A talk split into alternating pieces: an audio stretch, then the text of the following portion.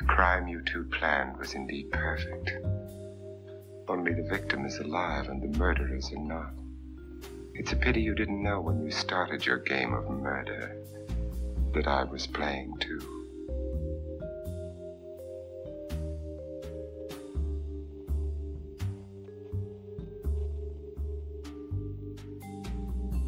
Stany Zjednoczone, rok tysiąc dziewięćset pięćdziesiąty piąty. Rok, w którym rozpoczyna się trwająca przez kolejnych dwadzieścia lat wojna w Wietnamie. Rok, w którym ma miejsce słynny incydent w autobusie, kiedy to czarnoskóra Rosa Parks, wbrew przepisom dotyczących segregacji rasowej, nie ustępuje miejsca białemu pasażerowi. Rok, w którym płaca minimalna zostaje podniesiona do jednego dolara na godzinę, a czarno-biały telewizor kosztuje sto razy tyle. W tysiąc dziewięćset pięćdziesiątym piątym roku po premierze Słomianego Wdowca Amerykę opanowuje szaleństwo na punkcie Marilyn Monroe, w Kalifornii otwiera się pierwszy Disneyland, a ludzie mogą po raz pierwszy zasmakować Coca-Coli pitej już nie tylko z butelki, ale też puszki. Mimo że w tysiąc dziewięćset pięćdziesiątym piątym roku wzrosło znaczenie klasy średniej, to najbogatsza socjeta nadal miała się wyjątkowo dobrze. Dla rodziny Woodwardów eleganckie przyjęcia z najważniejszymi osobistościami w kraju, spotkania na wyścigach konnych i dzielenie się informacjami na temat swojego życia z prasą były codziennością. Wydawało się, że nic nie jest w stanie zbrukać ich nazwiska. A jednak wystarczyło jedno tragiczne zdarzenie, jedna tragiczna noc, aby ta budowana latami nieskazitelna reputacja Woodwardów legła w gruzach. To będzie opowieść o śmietance towarzyskiej w najlepszym wydaniu i o tym, jakie brudy była w stanie schować pod swoje perskie dywany. Opowieść o tym, jak trudno było się do tego towarzystwa dostać i o tym, jak wiele to towarzystwo było w stanie zrobić, by tylko ochronić swój wizerunek. To będzie historia o pewnym małżeństwie, pewnej miłości, pewnej zazdrości i pewnej zbrodni. Ale tego kto, kogo, za co, dlaczego i co było dalej, tego dowiecie się już za chwilę.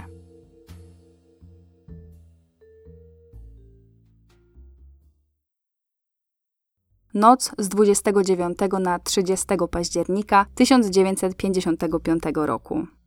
To miała być typowa nocna zmiana dla telefonistki Gladys Gallagher. O tej porze zawsze było mniej pracy niż w ciągu dnia, chociaż telefony nierzadko nieco bardziej osobliwe. Jednak ten wykonany przez pewną kobietę po drugiej w nocy był wyjątkowo nietypowy. Rozmówczyni drżącym głosem wyznała, że w jej domu w Oyster Bay w hrabstwie Nassau w stanie Nowy Jork doszło do tragicznego zdarzenia. Jej mąż został postrzelony, leży na podłodze przed sypialnią i prawdopodobnie nie żyje. Dokładny adres, który kobieta podaje telefonistce, zaskakuje Gladys jeszcze bardziej. Dom tej kobiety znajduje się przy Berry Hill Road, na północnym wybrzeżu Long Island.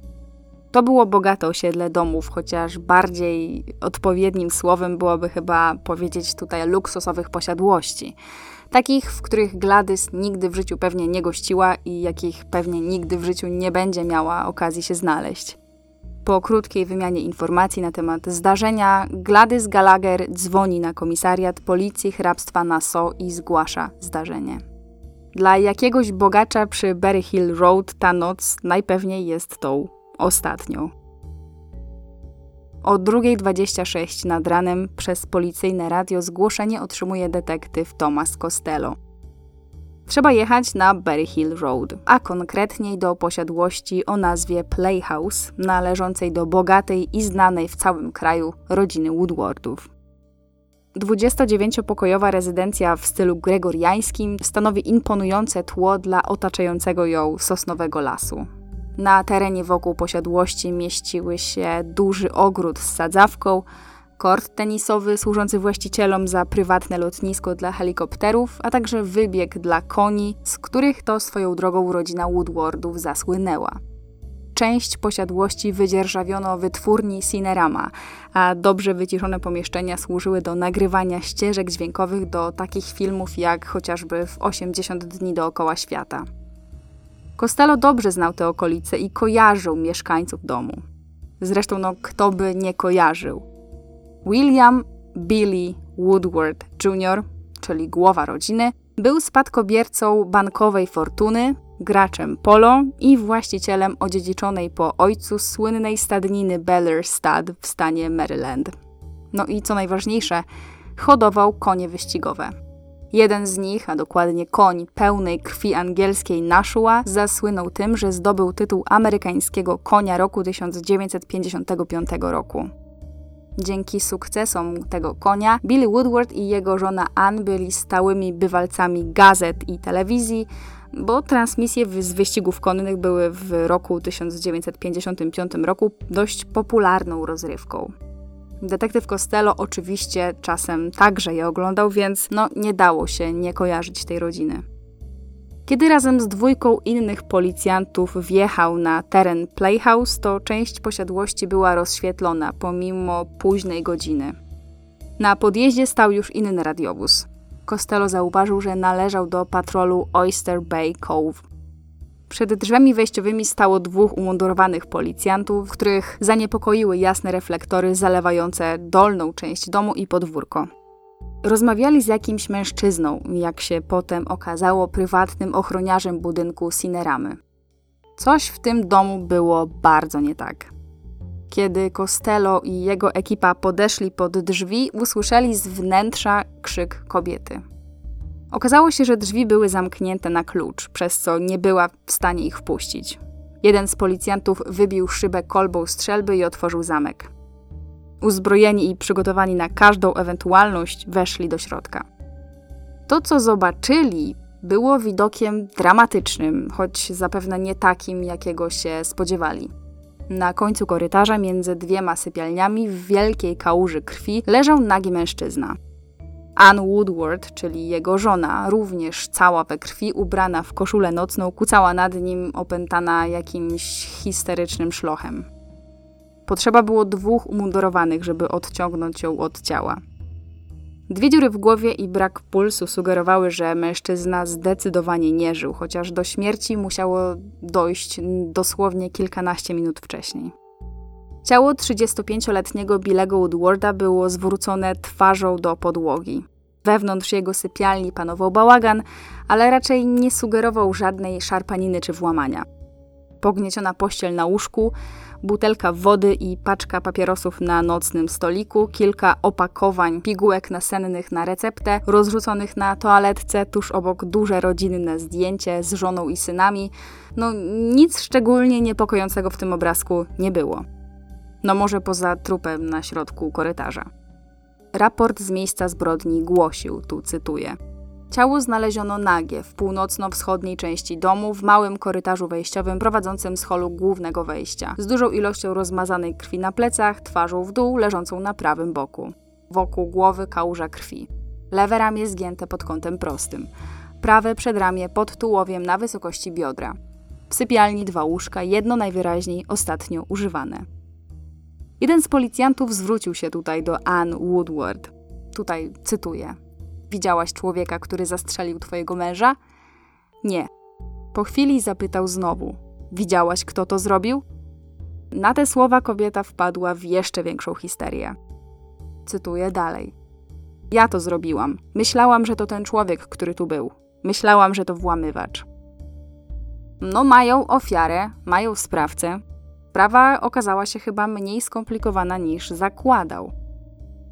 W ciągu następnych kilkudziesięciu minut miejsce było już w całości oblężone przez ludzi z policji i biura koronera. W domu Woodwardów pojawił się nawet, co było dla wszystkich wyjątkowo zaskakujące, a później będzie szeroko komentowane, Frank Gulota, czyli sam prokurator okręgowy. A takie wizyty Guloty na miejscu zbrodni zdarzały się niezwykle rzadko, jeśli nie powiedzieć nawet nigdy. Drugą nietypową rzeczą było to, że lekarz z biura koronera, dr Francis Moore, podał rozhisteryzowanej Ann Woodward zastrzyk uspokajający. To całkiem skutecznie uniemożliwi policji przesłuchanie kobiety, co by nie było sprawczyni morderstwa, na kolejnych kilkanaście godzin. Trzecią, nietypową rzeczą był fakt, że na miejscu zbrodni zjawił się także zastępca nadinspektora policji Jim Farrell, bywalec z salonów, który znał Billego Woodwarda i jego żonę, a przede wszystkim był w dobrych stosunkach z Elsie Woodward, czyli matką zmarłego. Żadna z tych rzeczy oczywiście nie umknie uwadze prasy. Zanim jeszcze za oknami zrobiło się jasno, a ciało Billego Woodwarda zostało zabrane, pod Playhouse zgromadziła się spora grupa lokalnych dziennikarzy. Chociaż obecność prasy wewnątrz domu była surowo zabroniona, to komuś z dziennika Newsday udało się wślizgnąć do środka i zrobić zdjęcie ofierze. To zdjęcie możecie sobie wygooglować, jeżeli macie ochotę oglądać to, jak wyglądało ciało Billego Woodwarda po znalezieniu, natomiast oczywiście nie będę wrzucać go do filmu, bo taka polityka YouTube'a. Eksperci od balistyki razem z lekarzami skrupulatnie przebadali miejsce zbrodni oraz samo ciało ofiary. Okazało się, że Woodwardowie spali w dwóch osobnych sypialniach, do których drzwi mieściły się naprzeciwko siebie. Billy zginął dokładnie w środku długiego korytarza pomiędzy nimi. Wszystko wskazywało na to, że wersja przedstawiona przez Ann Woodward, że to ona zabiła męża, mimo że cała ta historia była chaotycznie opowiedziana, to trzymała się kupy. Billy zginął od pierwszego strzału w prawą stronę głowy, oddanego z odległości około czterech metrów i zmarł w ciągu dziesięciu minut o druga zero siedem. Pocisk zatrzymał się w mózgu. Drugi strzał odbił się od drzwi jego sypialni i spowodował powierzchowne rany na prawej stronie szyi i twarzy. Nic nie sugerowało w tym wszystkim, żeby został tam przeniesiony z innego miejsca. W łazience nie było żadnych niepokojących śladów, podobnie zresztą jak w sypialni jego żony. Kilkanaście opakowań barbituranów, środków uspokajających i leków antydepresyjnych z jej pokoju skonfiskowano i dołączono do materiałów dowodowych. Co prawda w domu nie znaleziono śladów, które wskazywałyby na obecność włamywacza, o którym mówiła Ann Woodward, ale ta jedna rzecz nie dawała detektywom spokoju. Początkowo policjanci wysnuli hipotezę, że Billy musiał wyjść ze swojej sypialni i odwrócić głowę w lewo, gdzie mieściły się schody prowadzące na wyższe piętro. To by wyjaśniało, dlaczego otrzymał strzał w prawą stronę twarzy, bo po drugiej stronie, czyli tej przeciwnej do schodów, mieściła się właśnie sypialnia Ann, z której to progu oddała strzał. Być może więc usłyszał jakiś hałas na górze, spojrzał w kierunku schodów i dlatego otrzymał strzał właśnie w prawą stronę twarzy. Czyli rzeczywiście ktoś był w ich domu? Otumaniona środkami uspokajającymi Ann Woodward przedstawiła detektywom chaotyczną historię o tym, jak obudziło ją w nocy szczekanie psa, a ona wystraszona wzięła broń i wyszła z sypialni. Na korytarzu zobaczyła ciemną postać, do której strzeliła, biorąc ją za włamywacza. Kilka sekund później zorientowała się, że zastrzeliła swojego męża. Tak wyglądała w skrócie opowiedziana przez nią wersja wydarzeń. I ta jej opowieść, chociaż dowody wskazywały na to, że mogło się to wydarzyć, to tak naprawdę dostarczała więcej kolejnych pytań niż odpowiedzi. Po pierwsze, dlaczego strzeliła tak szybko, bez upewnienia się, kogo widzi, skoro spotkanie na korytarzu męża, który, nie wiem, wyszedł do toalety, było dużo bardziej prawdopodobne niż spotkanie włamywacza. Po drugie, policję zastanawiała pozycja, w jakiej znaleziono ciało. Głowa Billego była skierowana w przeciwną stronę niż sypialnia Ann. Czy rzeczywiście Billy odwrócił głowę, bo usłyszał jakiś dźwięk z innej części domu? A może zrobił to, by schronić jakoś twarz od strzału? Po trzecie, czy rzeczywiście w domu było aż tak ciemno? Ile naprawdę mogła zobaczyć Ann?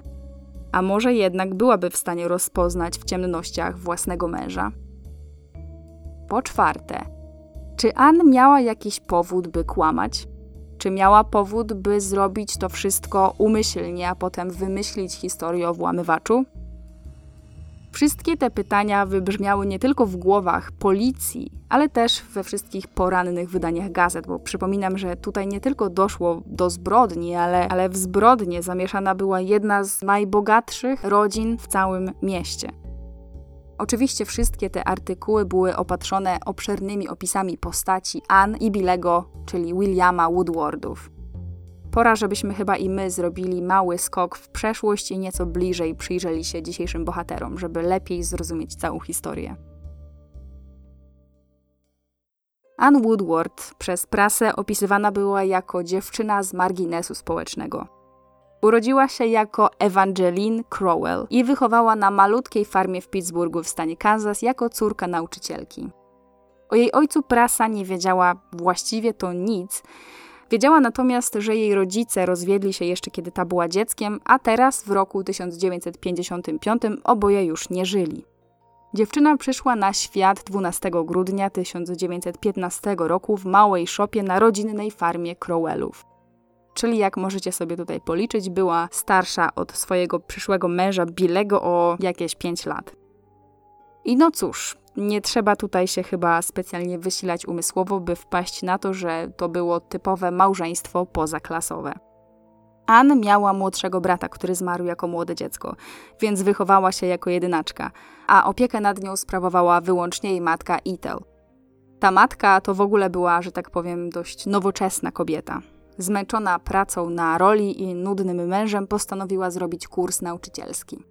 Ponoć, by móc pracować, udawała, że jest wdową, bo według ówczesnego prawa mężatka z jakiegoś powodu nie mogła pracować jako nauczycielka. Po oficjalnym rozwodzie z ojcem Evangeline zabrała swoją córkę, czyli naszą Ann, i przez kolejnych dziesięć lat tułała się z nią po różnych miastach. Zanim dziewczynka skończyła czternaście lat, mieszkały w co najmniej ośmiu różnych domach. Sama Ann, pozwólcie, że będę ją nazywać Ann, bo oczywiście później zmieni imię, ale uporządkujmy sobie całą tą opowieść. Sama Ann była dosyć bystrym dzieckiem. Początkowo była zachwycona tymi podróżami i przygodami, jakich dostarczała jej matka. Ethel była takim klasycznym przykładem ówczesnej kobiety nowoczesnej. Popierała sufrażystki, nawet wykładała w liceum dla kobiet ideę sufrażystek. Sama utrzymywała rodzinę, zdobyła tytuł magistra, a potem założyła własny biznes. Firmę taksówkarską. Niestety firma upadła po załamaniu giełdy i nadejściu wielkiego kryzysu, ale Ethel zdążyła nawiązać kilka kontaktów, które pozwoliły jej otworzyć kolejny biznes. A wyglądało to tak, że zbratała się z kilkoma gangsterami i w czasie prohibicji otworzyła podziemny bar z alkoholem. W taki oto sposób piętnastoletnia Ann rozpoczęła swoją pierwszą w życiu pracę jako kelnerka w barze we własnym domu, nielegalnym barze. Pomiędzy nalewaniem ginu pijanym mieszkańcom Kansas i nauką, bo do nauki matka goniła ją bardzo, mała Ann głównie co robiła, to oddawała się marzeniom. No jak wiele bohaterek tego podcastu marzyła oczywiście o Hollywood. Kiedy tylko miała chwilę wolnego, to błagała matkę o kilka centów na bilet do kina, żeby móc podziwiać aktorskie kreacje jej idolek Clary Bow i Joan Crawford. Chciała być normalną nastolatką, kolekcjonować magazyny filmowe, oglądać opery mydlane i kochać się w Clarku Gable'u i spotykać z chłopcami. Tymczasem owszem miała chłopaka i owszem oglądała opery mydlane, ale na tym normalność jej młodości się kończyła. Na ostatnim roku liceum zaczęła się interesować teatrem, a jej plany związane z wyjazdem do Hollywood stały się poważne. Dostała się nawet do koledżu w Kansas, ale nie miała za co opłacić szkoły, więc plany dotyczące edukacji musiała odłożyć w czasie. W tysiąc dziewięćset trzydziestym szóstym roku nawet się zaręczyła, ale do ślubu nigdy nie doszło. Mimo zawodu miłosnego postanowiła się nie poddać i dzięki pomocy jakiejś ciotki zdobyła pracę jako modelka w sklepie z kapeluszami dla bogatych dam. To miał być jej pierwszy krok w kierunku kariery w Hollywood. Potem posypały się kolejne zlecenia przy reklamowaniu ubrań. Potem przy pokazach mody. Podążając za pieniędzmi przyszła i sława i zdecydowała się wyjechać samodzielnie do Nowego Jorku. W tysiąc dziewięćset trzydziestym siódmym roku dwudziestodwuletnia Ann na zawsze opuściła Kansas City, gotowa by urzeczywistnić fantazję milionów amerykańskich dziewcząt, czyli sukces w showbiznesie. Jej pierwsze kroki w Nowym Jorku powędrowały w kierunku agencji modelek Johna Powersa, który był znany z zatrudniania wyłącznie bardzo szczupłych kobiet o wyjątkowo długich nogach. To był taki ich znak rozpoznawczy. Co ciekawe, Powers to była nie tylko ważna osoba w świecie mody, ale też w pewnym sensie Hollywood, bo w cudzysłowie stworzył wiele późniejszych gwiazd filmowych, np. Barbra Stanwyck czy Rosalind Russell. To dla fanów starego kina będzie pewnie jakiś smaczek. Ann ze swoim wyglądem, jak możecie się już domyślać albo widzicie po zdjęciach, pasowała do tego wizerunku, ale pierwsza rozmowa z Powersem nie poszła tak, jak się tego spodziewała. bo on zamiast zachwycać się jej urodą, to zaczął jej wyliczać braki. No może nogi ma odpowiedniej długości, ale była trochę za gruba, no i miała krzywy nos. Więc polecił jej chirurga plastycznego, tak, który usunie jej tłuszcz na brzuchu i podreperuje krzywy nos. I rzeczywiście, Ann udało się odłożyć pieniądze i już trzy tygodnie później przeszła faktycznie operację plastyczną nosa. Teraz już mogła być modelką. Chociaż nigdy nie dostała pracy w tych najbardziej prestiżowych magazynach, czyli Vogue i Harper's Bazaar, ale wciąż była odnoszącą sukcesy modelką Powersa i pozowała chociażby do reklam mydła Lux. Szybko wsiąkła w ten styl życia nowoczesnych kobiet Nowego Jorku. Założyła aparat na zęby, nauczyła się jak pielęgnować skórę, oczywiście mydłem Lux, jak układać włosy, jak się ubierać, jak się zachowywać w towarzystwie i z kim się zadawać. A to było o tyle istotne, że ona pochodziła z zupełnie innej klasy, urodziła się na wsi, wychowała się na wsi i no, to było dla niej kompletnie inne życie, którego musiała się nauczyć od nowa. Umawiała się z agentami teatralnymi, którzy obiecywali jej rolę. Flirtowała z producentami odzieży, którzy obiecywali jej kontrakty modelingowe. No, wsiąkła w to nowojorskie życie bardzo. Ale, no jakby nie było, w filmach nadal nie grała. Ale pocieszało ją to, że zauważyła w swojej historii podobieństwo do historii aktorki Joan Crawford, która była jej wielką idolką. Przez pewien czas Ann nawet spotykała się z aktorem, który nazywał się Franchot Tone i był byłym mężem jej idolki, który swoją drogą potem zostawił Ann z powrotem dla Joan. Związek z Tonem sprawił, że entuzjastyczne podejście Ann do tego wielkiego blichtru Hollywood nieco ostygło. Mówił jej na przykład, że Los Angeles przereklamowane, a że ludzie Hollywood są zepsuci. Oczywiście może jej załatwić testy dla wytwórni M G M, ale no lepiej niech ona się nad tym zastanowi. Na dwa tygodnie przed dwudziestymi pięcioma urodzinami w, w roku tysiąc dziewięćset trzydziestym dziewiątym otrzymała pracę jako chórzystka w rewii muzycznej zatytułowanej Set to Music. Wtedy też postanowiła zmienić swoje imię i nazwisko na Ann Eden, bo uważała, że brzmiało dostojnie i brytyjsko, no nie to co swojskie Angie rodem z Kansas. Nie była lubiana przez koleżanki z chóru, bo dziewczyny wyśmiewały ją przez aparat na zębach, bardzo dojrzale, i przez to, że nie znosiły jej entuzjazmu i przezywały Miss Ambition, czyli Panna Ambicja. Co więcej, musical, w którym grała, otrzymał mieszane recenzje i chociaż recenzenci pisali, że dziewczyny były tutaj, cytuję, oszałamiające, to wieści o wojnie w Europie sprawiły, że cała ta radość i zabawa wydały się po prostu niepoważne. Ale Ann nie dawała za wygraną. Dostała rolę w kolejnej produkcji teatralnej, tym razem w Illinois. To była szansa na występ w dużym amerykańskim teatrze. Pozostali aktorzy myśleli nawet, że Ann dostała swoją rolę dzięki romansowi z reżyserem. Podobno kiedyś miała powiedzieć, tutaj cytuję, przespałabym się z każdym, gdyby pomogło to w mojej karierze. Ale na ile ten cytat jest prawdziwy, tego już niestety nie wiem. Wkrótce potem razem z trupą wyjechała trasę po kraju. Świat wkraczał właśnie w lata czterdzieste i Ann miała nadzieję, że, że zostanie gwiazdą teatru, a jej następnym przystankiem będzie oczywiście udany hollywoodzki debiut. Niestety w dokładnie tym samym czasie jej matka zaczęła chorować. Skupiona na zdrowiu matki, Ann odsunęła się od reszty trupy, zaraz potem zrezygnowała z pracy w teatrze i przyjęła pracę w radiowej operze mydlanej. Pierwszą pracą radiową Ann był teleturniej Prawda czy Fałsz. Stała się na tyle popularna, że dział reklamy ogłosił ją najpiękniejszą dziewczyną w radiu.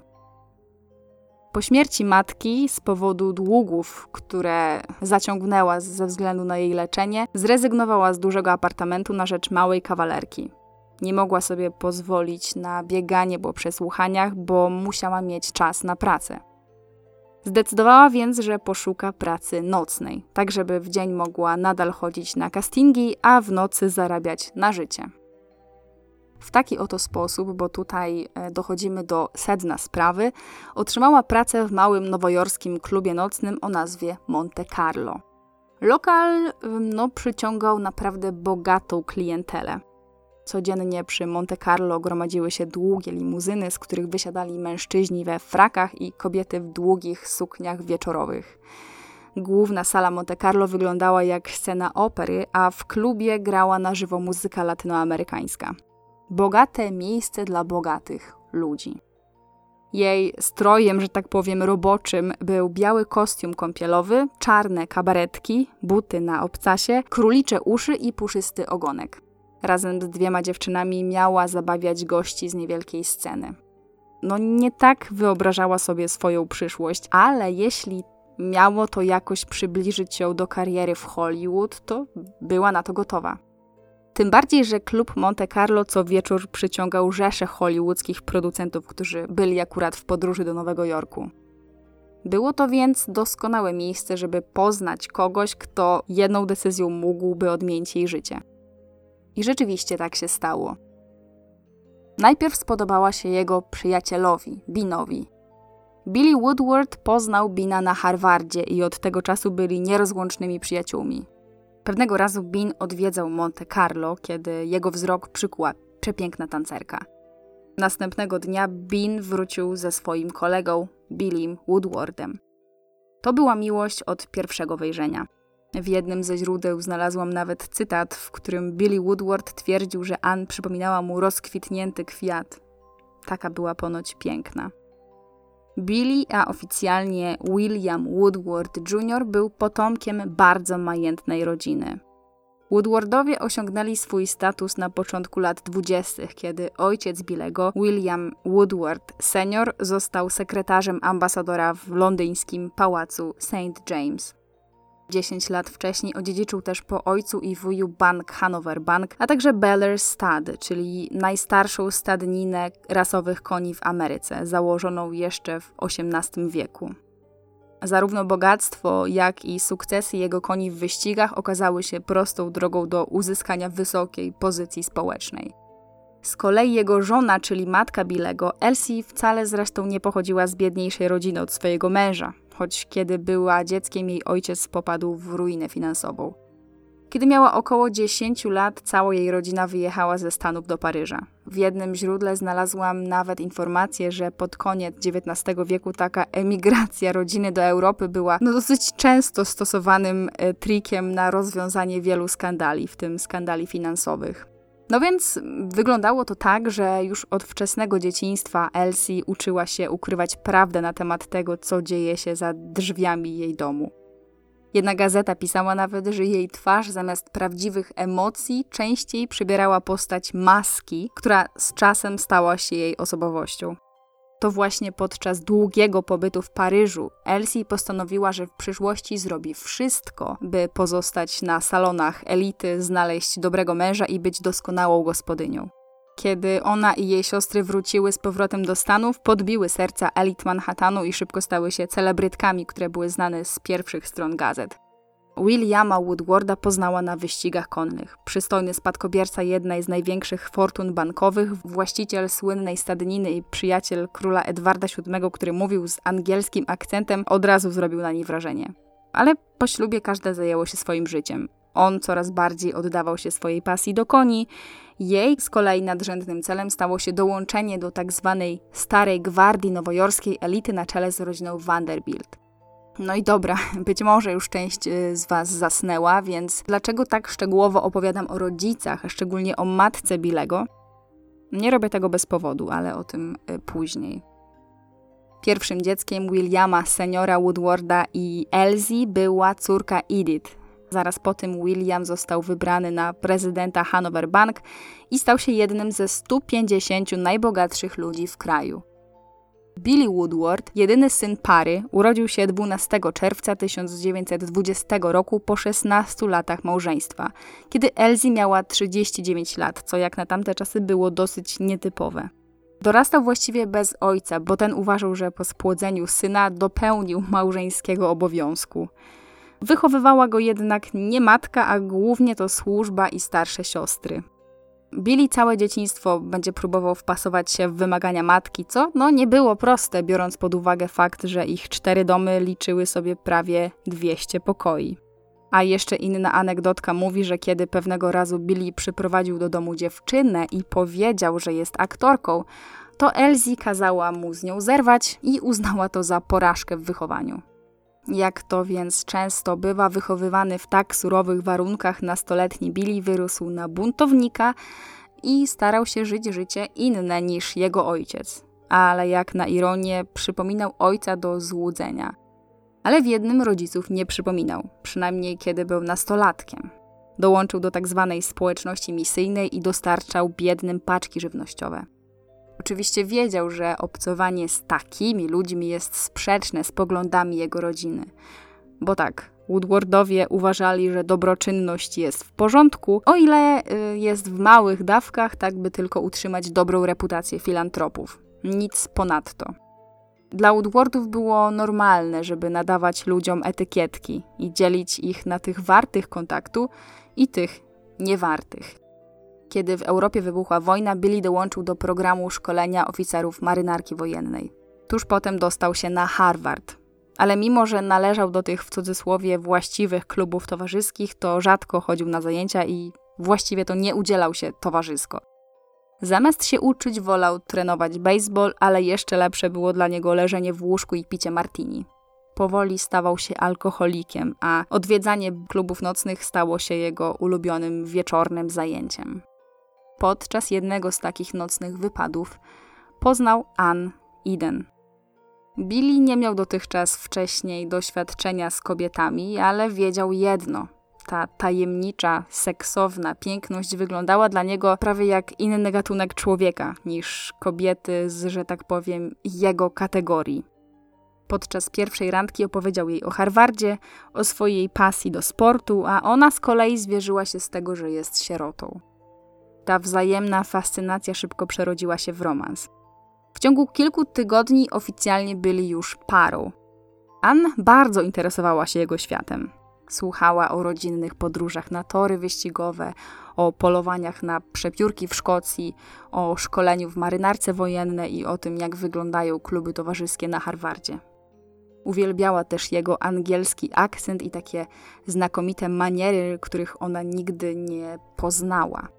W połowie czterdziestego drugiego roku Billy oficjalnie przedstawił dziewczynę rodzicom. To, jak to spotkanie wyglądało, to różniło się w zależności od tego, kto tę historię opowiadał. Najpowszechniejsza z tych wersji, która latami będzie krążyć w prasie, mówiła, że matka Billego nie była zadowolona oczywiście z wybranki syna i zdania nie zmieniła nigdy. Od początku była ponoć przekonana, że ta atrakcyjna, oczywiście z wyglądu dziewczyna z Kansas, spoza ich klasy, niewłaściwie ubrana i nieumiejąca się zachować, no zrujnuje życie jej syna. Żeby jakoś temu zrujnowaniu zapobiec, Elsie zatrudniła nawet prywatnego detektywa, który miał prześledzić Ann, a dokładniej zbadać jej przeszłość seksualną. Dla Elsie Woodward wszystkie pozamałżeńskie związki seksualne były nie tylko obrzydliwe, ona to odbierała bardzo osobiście. Fakt, że jej syn w ogóle pomyślał o zaproszeniu takiej dziewczyny do łóżka, oznaczało dla niej wychowawczą porażkę. Ale tu rzecz jasna nie chodziło tylko o sprawki rodzinne. Elsie bała się, że pozycja społeczna, o które walczyli zarówno jej rodzina, jak i rodzina Woodwardów, zostanie osłabiona. Oliwy do ognia dolała informacja, że nocami Ann dorabia w klubie nocnym przebrana w skąpy kostium króliczka. Ale nic nie dało tłumaczenie i błaganie i proszenie, że Woodwardowie mają długoletnią tradycję, że Billy jako jedyny z rodzeństwa będzie nosił nazwisko rodowe i że niewłaściwe związki mogą zrujnować pokolenia budowania tradycji. Billy zakochał się w Ann. I już. Ślub wzięli w marcu tysiąc dziewięćset czterdziestego czwartego roku, czyli po niecałym roku znajomości. Co ciekawe, Ann przez cały czas ukrywała swój wiek. Mimo, że miała prawie dwadzieścia osiem lat, to utrzymywała, że ma lat dwadzieścia jeden, no czyli dosyć spora różnica. Elsie Woodward nie ogłosiła małżeństwa swojego jedynego syna w The New York Times, mimo, że zawsze dbała o to, by wszystkie rodzinne wydarzenia znalazły się w rubryce towarzyskiej. Nie pojawiła się też na ceremonii. No dobrze, ale wiemy, co na ten związek Elsie, czyli matka Billego. A co na ten związek cała reszta śmietanki towarzyskiej, bo no jak się możecie domyślać, oni też mieli dużo do powiedzenia. Od początku małżeństwo młodego Woodwarda było uznane w kręgach za kontrowersyjne. Ann została odrzucona przez nowojorskie towarzystwo, które przypięło jej łatkę kobiety lecącej na bogactwo i tytuły. Jak podała prasa, właściwie jedyną osobą z najwyższych kręgów społecznych, która szanowała w jakiś sposób Ann, była księżna Windsoru, znana jako Wallis Simpson, żona Edwarda, byłego króla Zjednoczonego Królestwa Wielkiej Brytanii i Irlandii Północnej. Ann robiła co mogła, żeby dostosować się do życia elity. Czytała książki o antykach, brała lekcje hiszpańskiego, uczyła się etykiety, przepisywała przepisy kulinarne, a nawet zapisała się na zajęcia z rachunkowości. Niestety Billy jakoś niekoniecznie kwapił się do tego, żeby pomagać swojej świeżo upieczonej żonie przystosowaniu się do nowego życia. Kiedy Stany dołączyły do wojny, został wysłany do San Francisco na szkolenie. Pod koniec października popłynął do hawajskiej bazy Pearl Harbor. Osoba o takim statusie zapewne wcale nie musiała tego robić, ale powszechnie uważano wtedy, że wojsko zmienia chłopców w mężczyzn, a najważniejszym doświadczeniem każdego faceta jest wojna. No więc zostawił żonę i wyjechał. Był członkiem załogi lotniskowca zatopionego dwudziestego czwartego listopada podczas ataku na Tarawę. Torpeda trafiła w magazyn bomb, co spowodowało eksplozję i dwieście siedemdziesiąt dwa z dziewięćset szesnaście członków załogi uszło z życiem. I jednym z nich był właśnie Billy. Tymczasem pod jego nieobecność Ann dowiedziała się, że jest po katastrofie. Billy, zwolniony z czynnej służby, wrócił do domu. Tyle, że jego ciężarna panna młoda wyglądała jak całkiem obca osoba. Z takiej, wiecie, zwykłej dziewczyny stała się nagle jak jedna z tych wszystkich kobiet, z którymi próbowała zeswatać go jego matka. dwudziestego siódmego lipca tysiąc dziewięćset czterdziestego czwartego roku Ann urodziła pierwszego syna, Woody'ego. Ich drugi syn, Jimmy, przyszedł na świat trzy lata później. Tymczasem William senior zaczął coraz bardziej naciskać na syna, żeby ten zaczął interesować się w końcu rodzinnym biznesem bankowym. Billy w tamtym momencie zasiadał w zarządzie dwóch firm należących do ojca, ale i tak wolał spędzać czas leżąc w łóżku i lecząc kaca. A przynajmniej takie krążyły plotki. Plotki mówiły też, że pod koniec roku tysiąc dziewięćset czterdziestego ósmego Bill i Ann oficjalnie się rozstali. Wtedy Ann poznała błyskotliwego prawnika z Oklahomy, Sola Rosenblata. Rosenblatt zasłynął w świecie show biznesu, kiedy reprezentował między innymi szefa wytwórni filmowej M G M Louisa B. Mayera, a także przyjaciółkę swojej żony Marleny Dietrich. I zapamiętajcie jego nazwisko, bo jeszcze się tutaj pojawi. Mówiono wtedy w prasie, że Billy niby wniósł formalny wniosek o rozwód, ale już za jakiś czas para znowu zaczęła być razem widywana, więc kryzys chyba został zażegnany. Wtedy też para wynajęła ogromną posiadłość, jedną z dwudziestu rezydencji mieszczących się w Oyster Bay, około pół mili od zatoki Long Island Sound. Playhouse, bo taką nazwę nosiła ta posiadłość, z każdej strony był otoczony sosnowym lasem. Zamieszkanie tam to było dla Woodwardów jak przepustka do nowego życia. I w dosyć krótkim czasie Ann zasłynęła w okolicy jako organizatorka najlepszych przyjęć dla dzieci. Całą tę sielankę przerwała wieść o śmierci Williama seniora. Ojciec przekazał Billemu znaczną część swojego majątku, wliczając w to ogromną stadninę koni wyścigowych oraz pozycję szefa wszystkich szefów w Hanover Bank. W taki oto sposób życie trzydziestotrzyletniego Billego w jeden dzień odwróciło się o sto osiemdziesiąt stopni. Z hedonisty żyjącego pod skrzydłem tatusia stał się nagle odpowiedzialny za kilka biznesów, rodzinny majątek i całą reputację nazwiska Woodward. Szczególnie mocno męczyła go ta sprawa ze stadniną koni. Uważał, że hodowanie koni wyścigowych to czysty snobizm, no i nie czuł się szczególnie częścią tego świata. Ale i Ann, i jego matka namawiały go, żeby spróbował. I rzeczywiście coraz częściej pojawiał się w stadninie. Szybko się okazało, że w jego, że tak powiem, kolekcji znajduje się ogier Nashua, który był najlepszym koniem, jakiego kiedykolwiek wyhodował jego ojciec. I jak się okazało, no wzbudzał niemałe zainteresowanie mediów. Reporterzy sportowi na początku podchodzili do młodego Woodwarda sceptycznie, ale potem nagle koń zaczął wygrywać wyścigi i kolejne, i kolejne, no i się zaczęło. Prasa i oczywiście fani tego sportu pokochali rodzinę Woodwarda juniora oraz jego piękną żonę Ann. No bo on był przystojny i nie obnosił się ze swoim bogactwem, a ona była piękna i dystyngowana. No taka idealna para Ameryki. W ciągu następnych lat koń uplasował się na drugim miejscu w historii najlepiej zarabiających koni wyścigowych i wygrywał niemal wszystkie wyścigi. Ten spektakularny sukces sprawił, że Ann w końcu, tak jak zawsze marzyła, stała się popularna przez duże P. Prasa ją uwielbiała, a ona sama z każdym wywiadem nabierała coraz większej pewności siebie. Ich twarze znał chyba każdy, a Billy zaczął dostawać setki listów od zakochanych fanek. Wydawało się, że małżeństwo ma się lepiej niż kiedykolwiek wcześniej.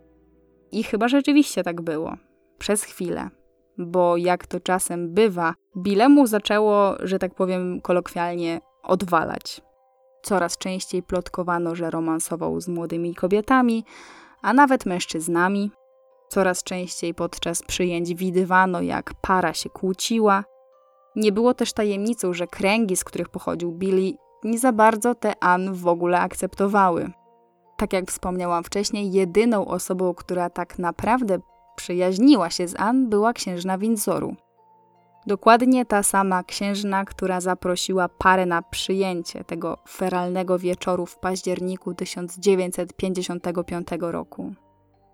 I tym sposobem w końcu docieramy do jesieni tysiąc dziewięćset pięćdziesiątego piątego roku.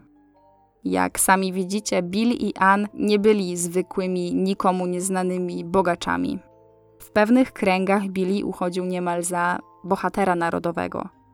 I mimo, że pozowali na szczęśliwą, wręcz idealną parę jak z obrazka, to po kątach ludzie szeptali o ich małżeńskich problemach.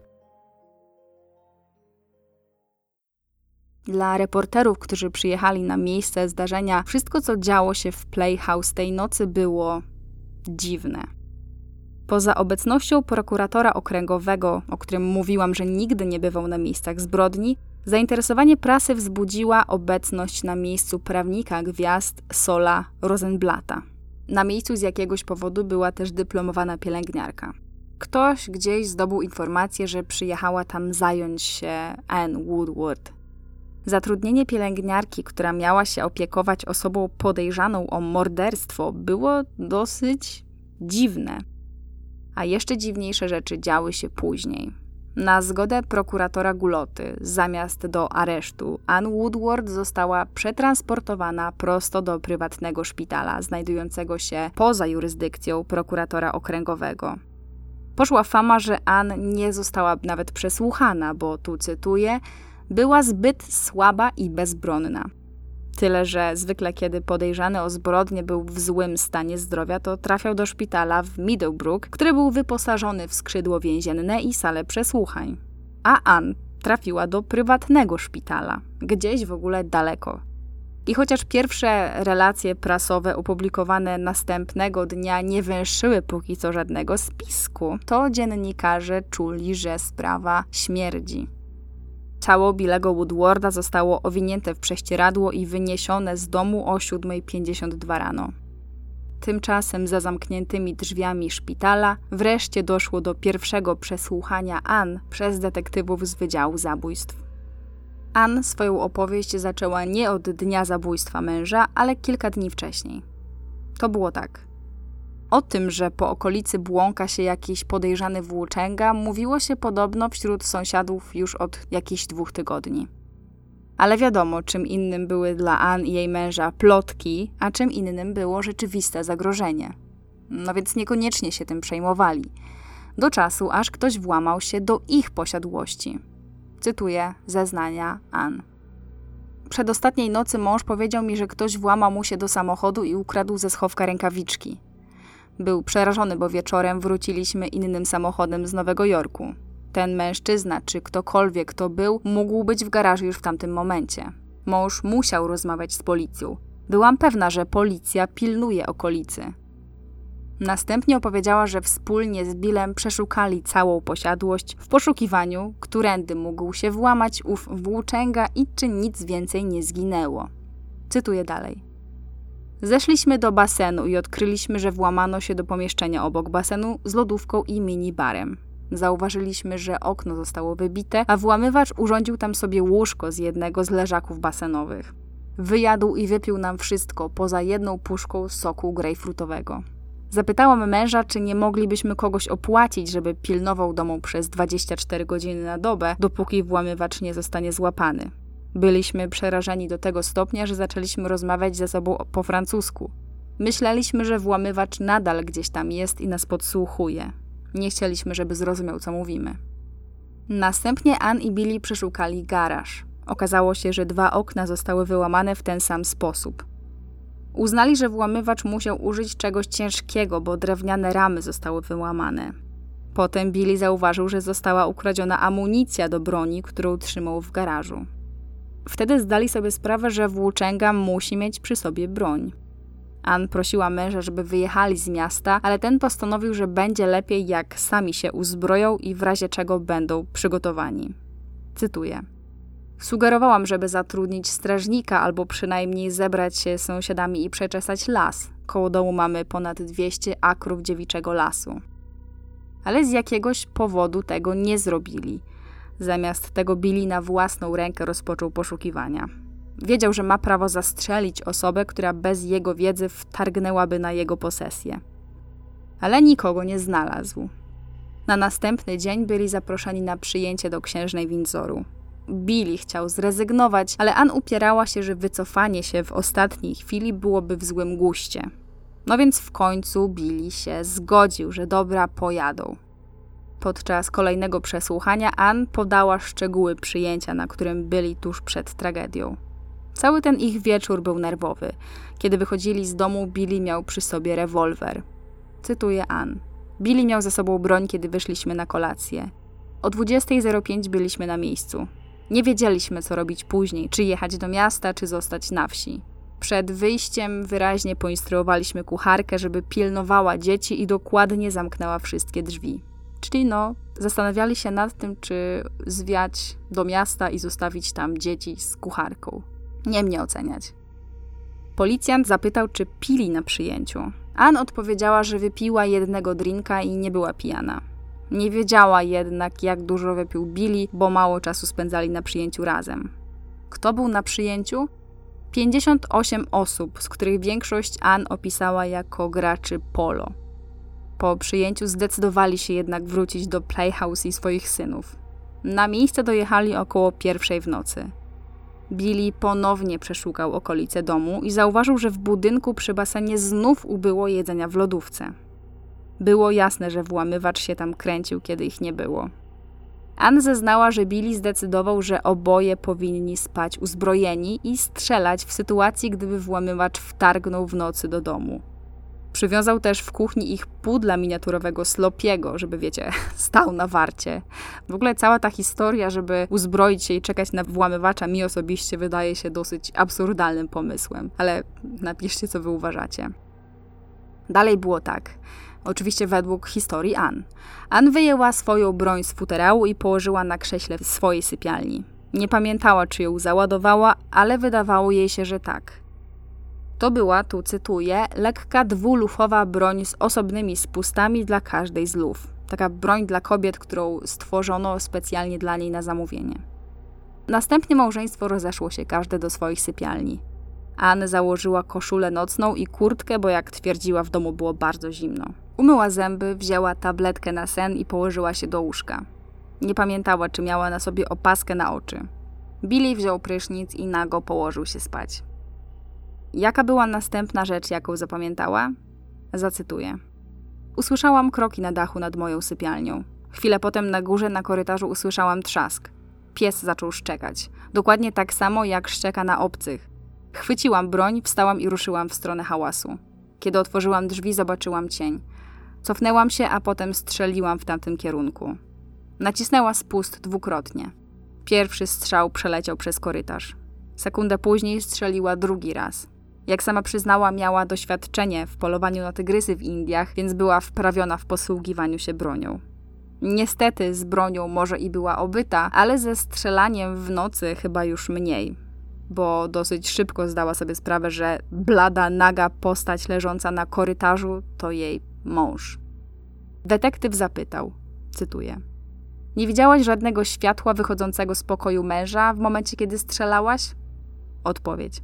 Nie pamiętam, to działo się tak szybko. Usłyszałam hałas, otworzyłam drzwi i strzeliłam. Trzy dni po strzelaninie Ann, cóż, Ann delikatnie zmieniła zeznania. Przy ponownym składaniu zeznań powiedziała już z większą pewnością, że ani na korytarzu, Ani w jej sypialni, ani w sypialni Bilego nie świeciły się żadne światła. Światło w swojej sypialni zapaliła dopiero po oddaniu strzału. Nie mówiła już też, że strzelała do cienia, ale że strzelała w stronę dźwięku, który usłyszała na korytarzu. Twierdziła, że w ogóle nie zastanawiała się nad tym, że strzela w kierunku sypialni Bilego. Myślała raczej, że ktoś schodził ze schodów. Potem, jak zeznała, w panice zaczęła szarpać i całować ciało męża, jak gdyby to miało go wybudzić ze śmierci. Potem zauważyła nocnego stróża Cineramy, czyli tego studia, które Woodwardowie wynajmowali w wytwórni filmowej, Steve'a Smitha, który akurat zaglądał przez szybkę od frontowych drzwi do domu. Drzwi były zabezpieczone kratą, więc nie mógł wejść. Smith, jak się potem dowiemy, usłyszał strzał, więc przybiegł zobaczyć, co się stało. Następnie pobiegł do swojej budki, żeby zadzwonić po pomoc. Tymczasem Ann po omacku również poszukała telefonu i, co ciekawe, wykonała trzy połączenia. Na początku zadzwoniła, nie, nie na policję, a do swojego szofera z prośbą o to, żeby przyjechał. Następnie wezwała policję, a potem próbowała dodzwonić się do, uwaga, uwaga, Rosenblata, czyli do swojego prawnika. No i fakt, że w takiej sytuacji myślała na tyle racjonalnie, żeby od razu wpaść na to, że będzie potrzebowała pomocy prawnika, no to było dla detektywów nieco podejrzane. Patrząc na te jej zeznania i to, jak jakby nie było spójne utworzyły opowieść, Wydział Zabójstw miał do rozwiązania jedną ważną zagadkę. Czy rzeczywiście w okolicy grasował jakiś włamywacz? No, żeby się tego dowiedzieć, należało przesłuchać mieszkańców sąsiedztwa. I tutaj, co ciekawe, zeznania są mocno rozbieżne. Wiele z wypowiedzi sąsiadów, ale też ogólnie tego elitarnego grona, w którym obracali się Woodwardowie, gazety przedrukowywały jak szalone.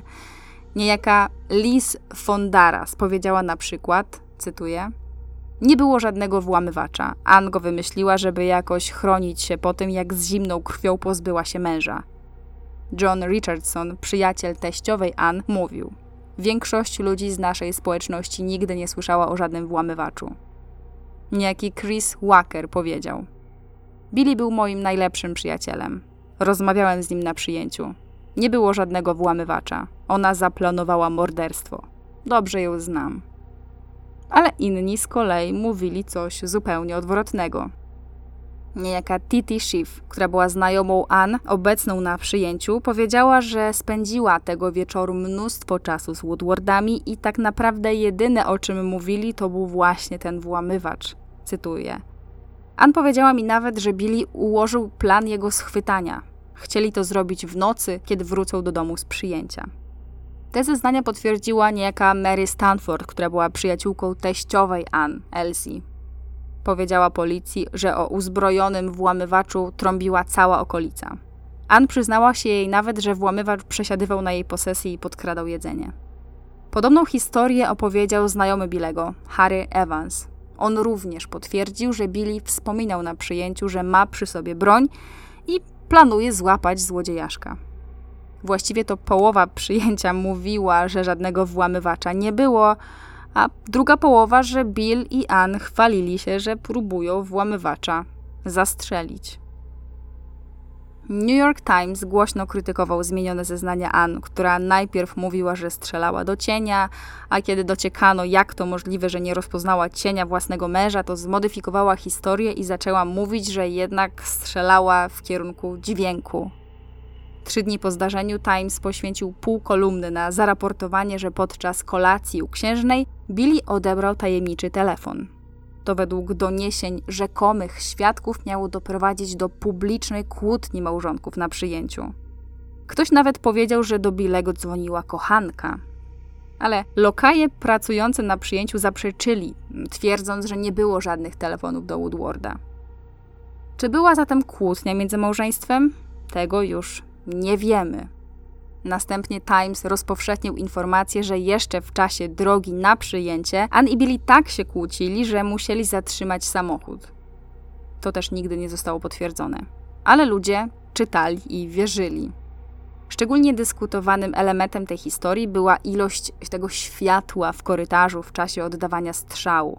Wszyscy się dziwili, jak Ann mogła nie zauważyć, że strzela do męża i zastanawiali, czy rzeczywiście byłaby w stanie oddać strzał, nie mając pewności, do kogo strzela. Bo przypominam, że przez cały ten czas w tej historii w sypialniach na górze spały ich dzieci. Spekulowano nawet, że Ann zabiła Billego w innym pomieszczeniu, a potem przeniosła ciało i wszystko upozorowała. Najczęstszą wersją było to, że zastrzeliła go pod prysznicem, żeby się od razu pozbyć śladów krwi. To akurat na sto procent nie było prawdą, bo jak podała policja, wzór krwi na ścianie w korytarzu potwierdzał, że strzał miał miejsce właśnie tam, gdzie ciało znaleziono. Dużo materiałów do dalszych prasowych spekulacji przyniósł raport z sekcji zwłok, która odbyła się trzydziestego października. Jeszcze tego samego dnia niejaki dr Theodore Carpi przeczytał oświadczenie. Cytuję.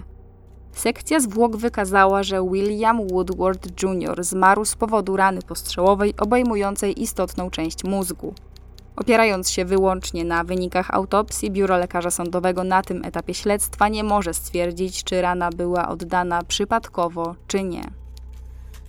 W mediach obszernie krytykowano nie tylko biuro koronera, ale też Wydział Zabójstw, który zdawał się nie robić z tą sprawą kompletnie nic i traktować Ann z dużą pobłażliwością. Jeszcze większe pomyje się na nich wylały, kiedy wyszło na jaw, że obecność na miejscu Rosenblata, czyli tego prawnika Ann, nie została przez policję w ogóle zaraportowana. A to już było bardzo dziwne, no bo policja powinna jednak zaraportować wszystko, co działo się na miejscu zbrodni, także po zbrodni. Jeśli chodzi jednak o same wypowiedzi policji do prasy, to tutaj byli raczej zachowawczy. Ann oficjalnie nadal była podejrzewana o morderstwo, a nie o przypadkowe spowodowanie śmierci. Tylko zastanówmy się, dlaczego w ogóle miałaby to zrobić. Z zewnątrz małżeństwo Woodwardów wyglądało na niemal bez skazy. A no właśnie, wydawało.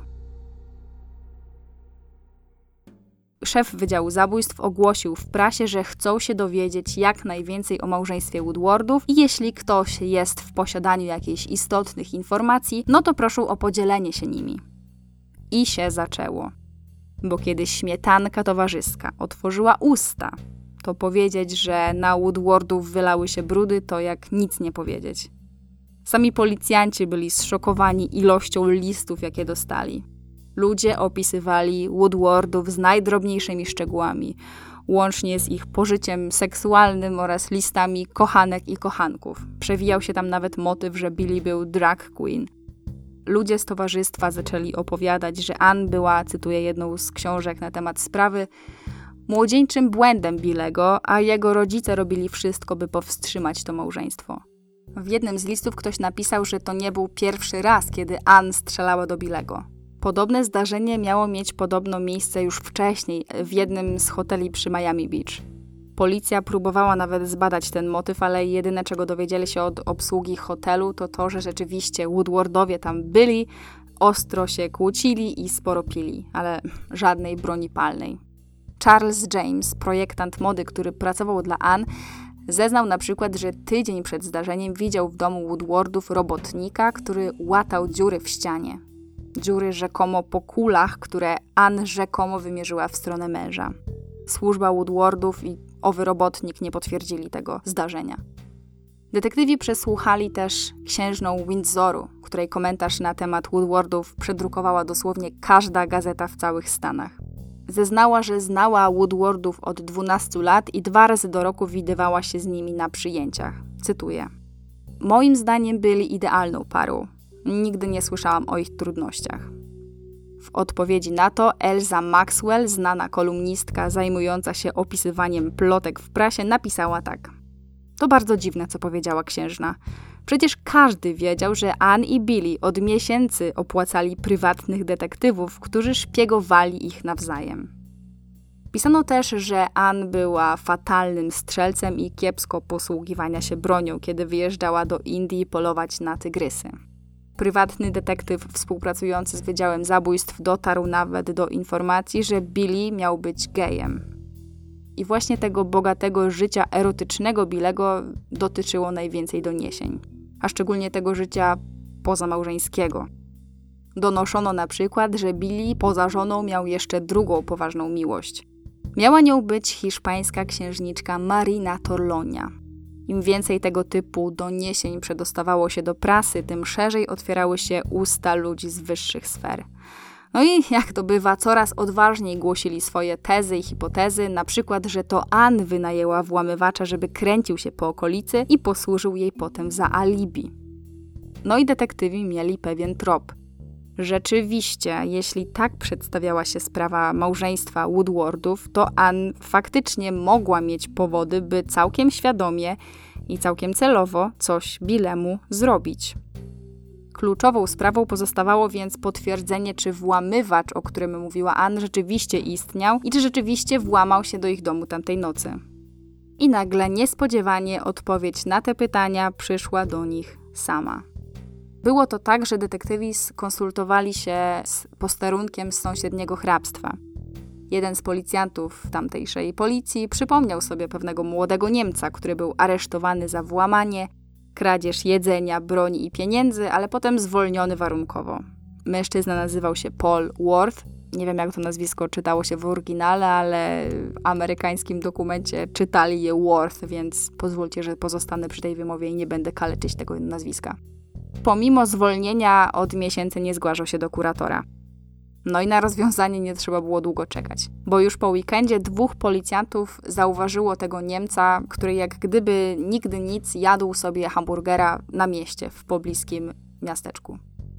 Aresztowali go, kiedy wsiadał do kradzionego samochodu, w którym trzymał kradzioną broń, a w aucie było jeszcze więcej kradzionych pistoletów, kilka skradzionych noży i biżuteria, oczywiście również skradziona. I tutaj mała anegdotka. Kiedy go złapano, miał się tylko uśmiechnąć i powiedzieć koślawym angielskim: dzięki Bogu, macie mnie. Te żarty w ogóle trzymały się go przez całe przesłuchanie. No prawie całe, bo aż do momentu, kiedy dowiedział się, że jest wplątany w sprawę znacznie poważniejszą niż mu się wydawało. A kiedy się o tym dowiedział, to zaczął krzyczeć tu, cytuję, nine, nine, nie było mnie tam. Swoją wersję, że absolutnie go tam nie było i w ogóle nie wie, kim są Woodwardowie, utrzymywał tylko przez dwie godziny.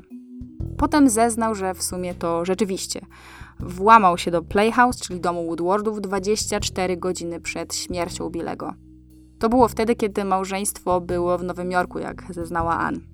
Niemiec zeznał, że o świcie włamał się do ich garażu i pomieszczenia przy basenie, skąd ukradł trochę jedzenia i amunicję.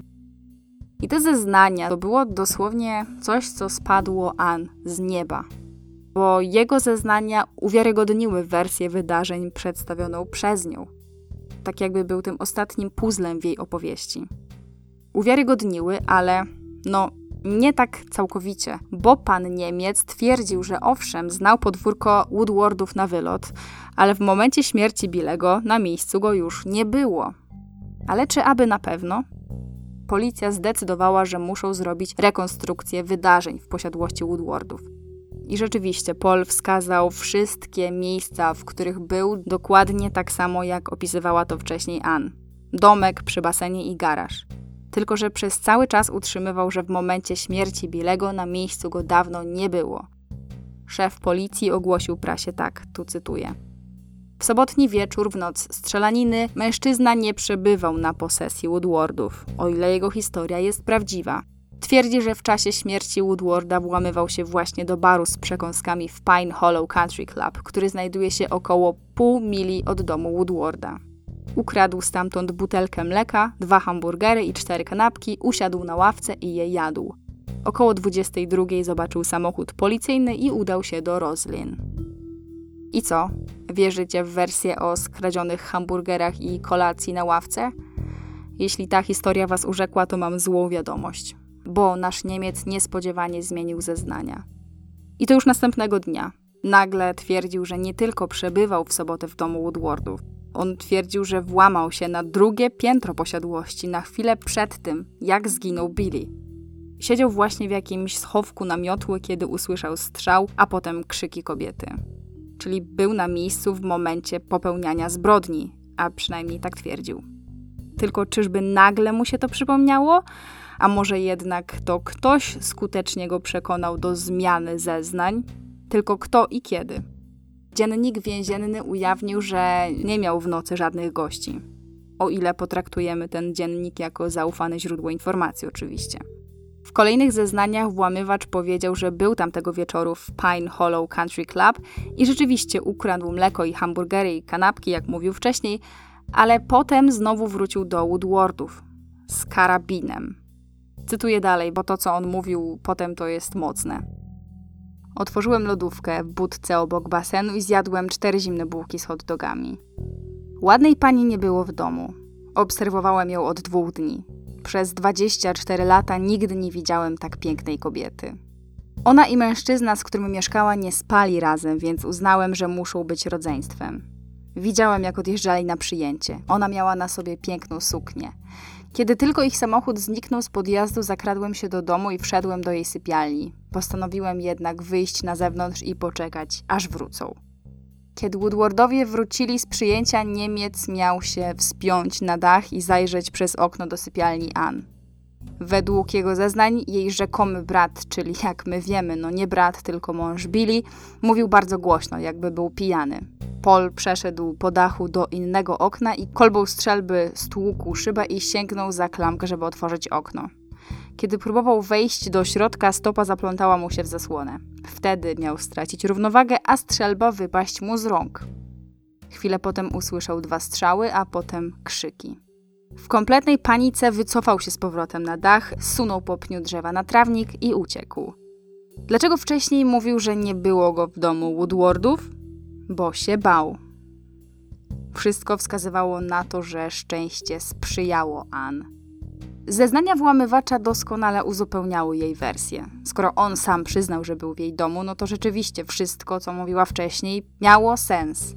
Mogła usłyszeć dźwięk przewracającego się włamywacza, czy tam wypadającej mu z rąk strzelby, wyskoczyć z łóżka i wpaść na Bilego, który również usłyszał włamywacza i również wyskoczył na korytarz zobaczyć, co się dzieje. Tyle, że dla prasy to nie miało absolutnie żadnego sensu. Dziennik New York Post, który przodował w drukowaniu niezbyt pozytywnych relacji na temat Ann, pisał, że Paul Worth został przez kogoś zmuszony do złożenia nowych zeznań. Cytowano nawet jego prawnika, który powiedział, cytuję, że był tylko wrażliwym, biednym niemieckim chłopcem, który nie rozumiał angielskiego i nie był traktowany przez policję sprawiedliwie. No i rzeczywiście, historia tego mężczyzny do najszczęśliwszych nie należała. Przypłynął do Stanów dwa lata wcześniej, nie znając w ogóle języka angielskiego, poza kilkoma tekstami, których nauczył się z komiksów z Kaczorem Donaldem. Znalazł pracę jako murarz, ale tuż przed Bożym Narodzeniem miał wypadek na budowie i musiał przestać pracować. A bez pracy stracił też dach nad głową. Zaczął spać w samochodach i zakradać się do domów bogatych ludzi i barów. Początkowo kradł tylko jedzenie, potem zaczął też zabierać z kas pieniądze. Przemieszczał się stopniowo na północ Long Island, gdzie, jak sam zauważył, domy stawały się coraz większe, a ludzie coraz lepiej ubrani. No i tak trafił do okolicy, w której mieszkali Woodwardowie. I teraz pewnie w głowach słuchaczy, jeśli ktoś dotrwał do tego momentu, pojawia się pytanie, czy jego obecność w domu Woodwardów dało się w ogóle jakoś potwierdzić? Czy policja znalazła jakieś ślady? Jakiekolwiek? Otóż tak. I mam nawet oficjalny cytat jednego z detektywów. Znaleźliśmy rozbite okno na drugim piętrze posiadłości, głęboki odcisk stopy u podstawy drzewa tuż przy domu oraz złamaną gałąź. Po szczegółowym śledztwie jesteśmy przekonani, że włamywacz znajdował się na dachu, a zabójstwo było przypadkowe. No i to by było na tyle ze śledztwa. czwartego listopada ogłoszono, że prokurator okręgowy zdecydował, by przedstawić dowody przed Wielką Ławą Przysięgłych, która oceni, czy będzie wnoszone oskarżenie, czy jednak sprawa zostanie uznana za wypadek, a Ann za niewinną. Co na to prasa? No możecie się chyba domyśleć, że wersja przedstawiona przez policję, w której Ann jest częściowo osobą poszkodowaną, średnio im pasowała. Teraz dostawało się już nie tylko samej Ann, ale i też policji i prokuraturze. Dziennikarze oskarżali prokuratora okręgowego o zbyt łagodne traktowanie oskarżonej. Głównym zarzutem było tutaj zamknięcie sprawy i oddanie jej w ręce wielkiej ławy. Czyli wiecie, wyglądało to tak, jakby prokuratura umywała ręce i twierdziła, dobra, nie wiemy co robić, więc niech się tym zajmą przysięgli. Pod kątem prawnym wyglądało to mniej więcej tak, że jeśli ława uznałaby strzelaninę za wypadek, to zarzuty nie zostałyby wniesione, a Ann wróciłaby do domu jako wolna osoba. Tymczasem do prasy przedostała się jeszcze jedna ciekawa informacja. Jeden z reporterów ujawnił, że Elsie, czyli teściowa Ann, uwaga, uwaga, zatrudniła prywatnego detektywa do wykopania na jej synową kolejnych brudów. Już następnego dnia prasę zalały nagłówki krzyczące o wielkim konflikcie między synową a teściową. Tyle, że teściowa Ann nie wypowiadała się na ten temat w ogóle. Taka rewelacja, że zatrudniła detektywa, żeby prześwietlił Ann, wywołała, no, niemały szok. Ale jeszcze większy szok wywołał news, że po cichu kobiety walczą o prawo do opieki nad synami Ann i Billego. Bo Elsie chciała przejąć opiekę, a Ann oczekiwała, że zaraz ją wypuszczą i będzie mogła się nimi zająć sama. Dziennikarz Journal American piszący pod pseudonimem Harold Fox właściwie skazał Ann za morderstwo męża, a policję oskarżył o, cytuję, wyrachowane zaniechanie i celowe tworzenie zamieszania i tajemnicy wokół sprawy. Długa i słynna seria Foxa zawierała takie smaczki jak, tutaj cytuję, spóźnione i kontrowersyjne wyznanie Paula Wortha, rzekomego włamywacza, wprowadza tylko więcej zamieszania, ponieważ nie można przedstawić żadnych fizycznych dowodów oprócz złamanej gałęzi drzewa, aby poprzeć jego wersję. No, celowo czy nie, Fox pominął oczywiście dosyć ważny dowód, jakim było chociażby wybite okno. Fox żądał też wyjaśnień, dlaczego policja nie ujawniła prasie dowodów takich jak choćby test balistyczny. Na to też mam od razu odpowiedź, bo Ann przyznała się, że to ona strzelała i według policji to nie był żaden kluczowy dowód, który mógłby cokolwiek zmieniać. dwudziestego piątego listopada w końcu rozpoczęły się przesłuchania przed Wielką Ławą. dwudziestu pięciu ławników, w tym co ważne pięć kobiet, obserwowało jak trzydziestu jeden świadków jeden po drugim opowiadało o małżeństwie Woodwardów, o przyjęciu poprzedzającym zbrodnię i o tym, jaka była Ann za zamkniętymi drzwiami. Wielu świadków słyszało, jak Billy opowiadał o swoim prywatnym polowaniu na włamywacza. New York Times nie omieszkał wspomnieć, że pani Woodward nie miała na sobie makijażu, jej twarz była blada, a długie rzęsy jaśniejsze niż włosy. Sekcja zwłok potwierdziła wersję wydarzeń przedstawioną przez Ann, a przynajmniej takie rzeczy jak miejsce zdarzenia czy kierunek i szybkość oddania strzałów. Ostatnim i najważniejszym świadkiem tego całego zamieszania był Paul Worth. Skuty w kajdanki opowiedział swoją wersję tego, co zdarzyło się w noc śmierci Billego. Prasa potem będzie cytowała jego słowa, więc zacytuję i ja. Gdybym nie miał ich na sobie, tutaj w domyśle kajdanek, zobaczylibyście, co potrafię zrobić tymi pięściami. Przesłuchania trwały ponad dziewięć godzin. Po półgodzinnej naradzie ławnicy wrócili z werdyktem. Ann Woodward jest niewinna, a śmierć jej męża była wypadkiem. Ławnicy tłumaczyli, że według nich działała w obronie, a jedna z ławniczek powiedziała nawet, że zirytował ich fakt, że w prasie pojawiło się tak wiele wątpliwości co do niewinności Ann. Cytuję. Sumiennie staraliśmy się wypracować właściwy werdykt. To była decyzja obiektywna, nie emocjonalna. Nikt ze świadków nie wiedział na pewno, czy światło było włączone, czy nie. Pani Woodward tego nie pamiętała. W takiej sytuacji nie można oczekiwać, że ludzie zapamiętają każdy szczegół. Jej bogactwo i status nie były dla nas istotne. Chodziło wyłącznie o wysłuchanie faktów i dojście do obiektywnych wniosków. Ann Woodward mogła opuścić sąd jako wolny człowiek. Ale czy to zatrzymało publiczną nagonkę? Zupełnie nie. Powiem więcej. Im dalej w las, tym więcej wychodziło smaczków. Ludzie szeptali, a rzekomi znajomi, ludzie z towarzystwa, nawet rodzina Billego coraz odważniej mówili, co o tym wszystkim tak naprawdę sądzą. Jedną z bardziej kontrowersyjnych kwestii, jaka wypłynęła do prasy, był ojciec Ann. Tak, dobrze słyszycie. Ten, o którym Ann mówiła, że on nie żyje. Ale nie fakt, że Ann w cudzysłowie uśmierciła swojego ojca, mówiąc wszystkim, że jest sierotą, jest tu najbardziej szokujący. Dzięki temu, że sprawa była taka głośna, mężczyzna dowiedział się, że jego córka nie tylko jest zamieszana w morderstwo, ale też, że w ogóle nazywa się Ann Woodward.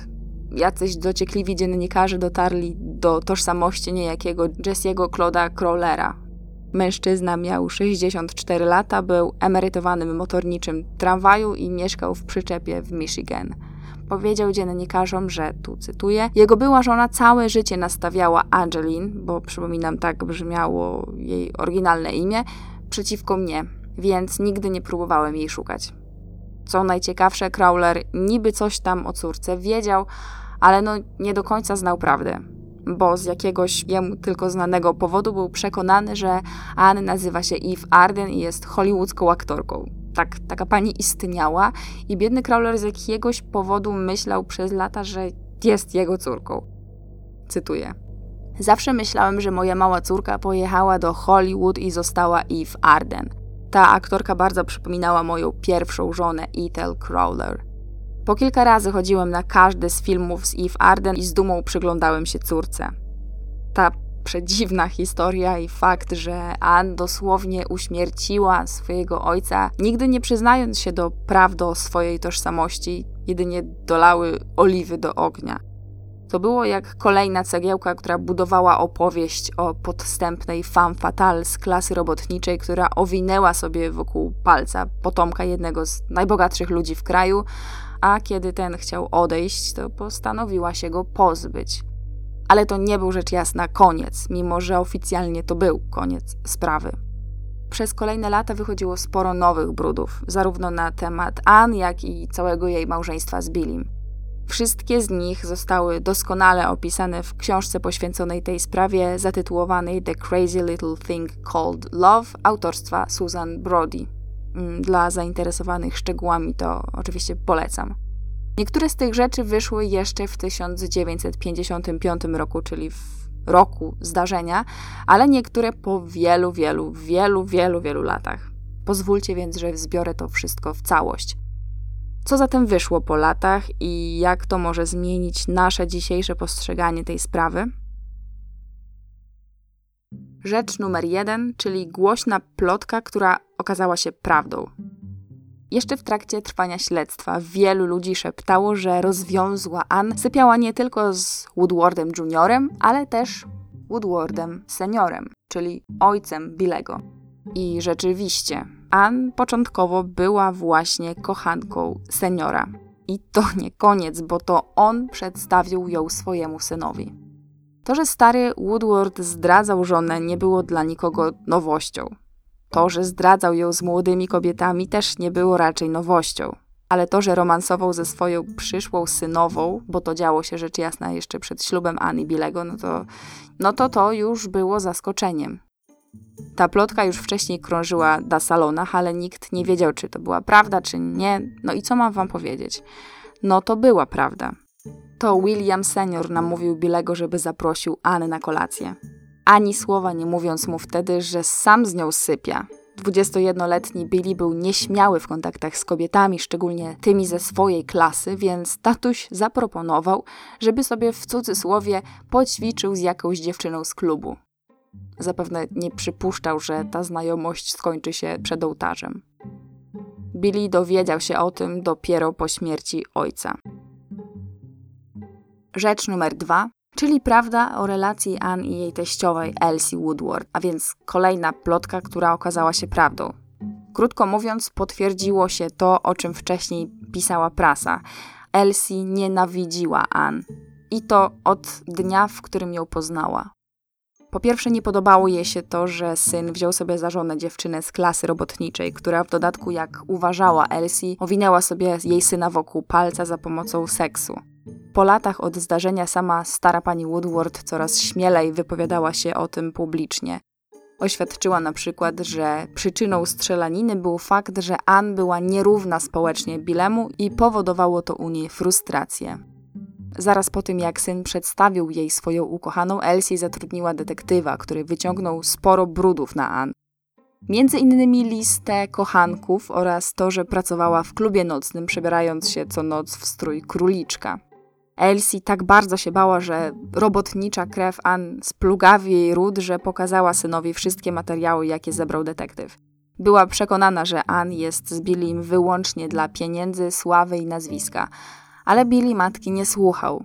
Po ślubie nastawienie Elsie do synowej nie tylko się nie poprawiło, ale stało się wręcz jeszcze bardziej negatywne. Tak bardzo nienawidziła Ann, że zaczęła powoli przekonywać do tej swojej nienawiści nawet syna, bo wpływ na niego miała duży. Im dłużej to małżeństwo trwało, tym bardziej Billy zmieniał stosunek do żony. Wyśmiewał to, że nie wie, jak zachować się w towarzystwie. Śmiał się z jej akcentu, kiedy mówiła po hiszpańsku.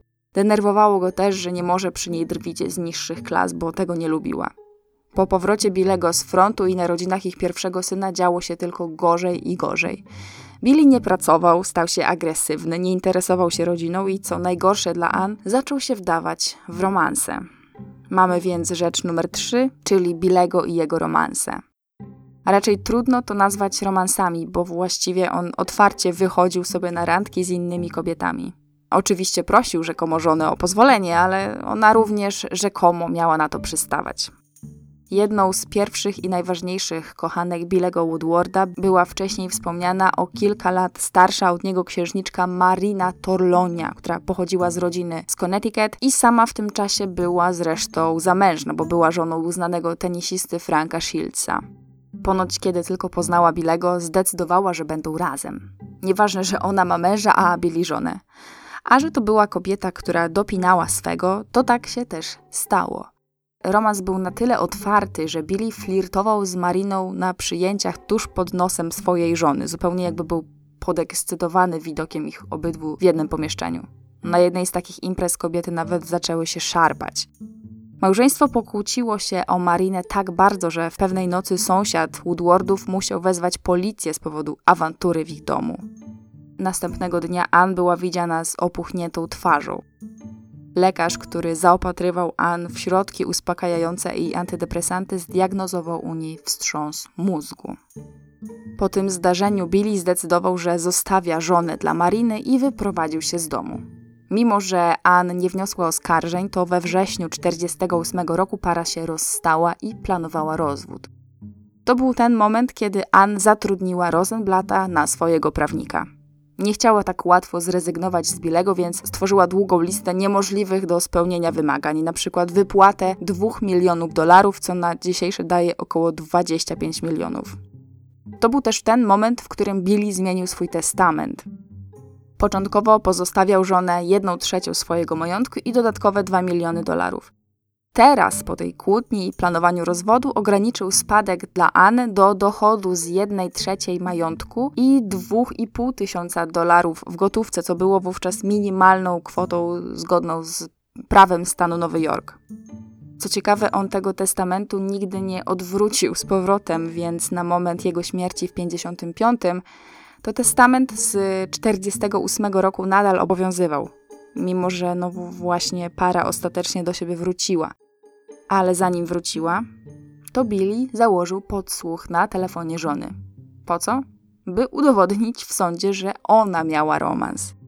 Co najlepsze, Billy wcale szczególnie się nie pomylił z tym romansem żony, bo Ann rzeczywiście romansowała. I to z nie byle kim, bo z niejakim Ali Khanem, wówczas narzeczonym hollywoodzkiej aktorki Rity Hayworth.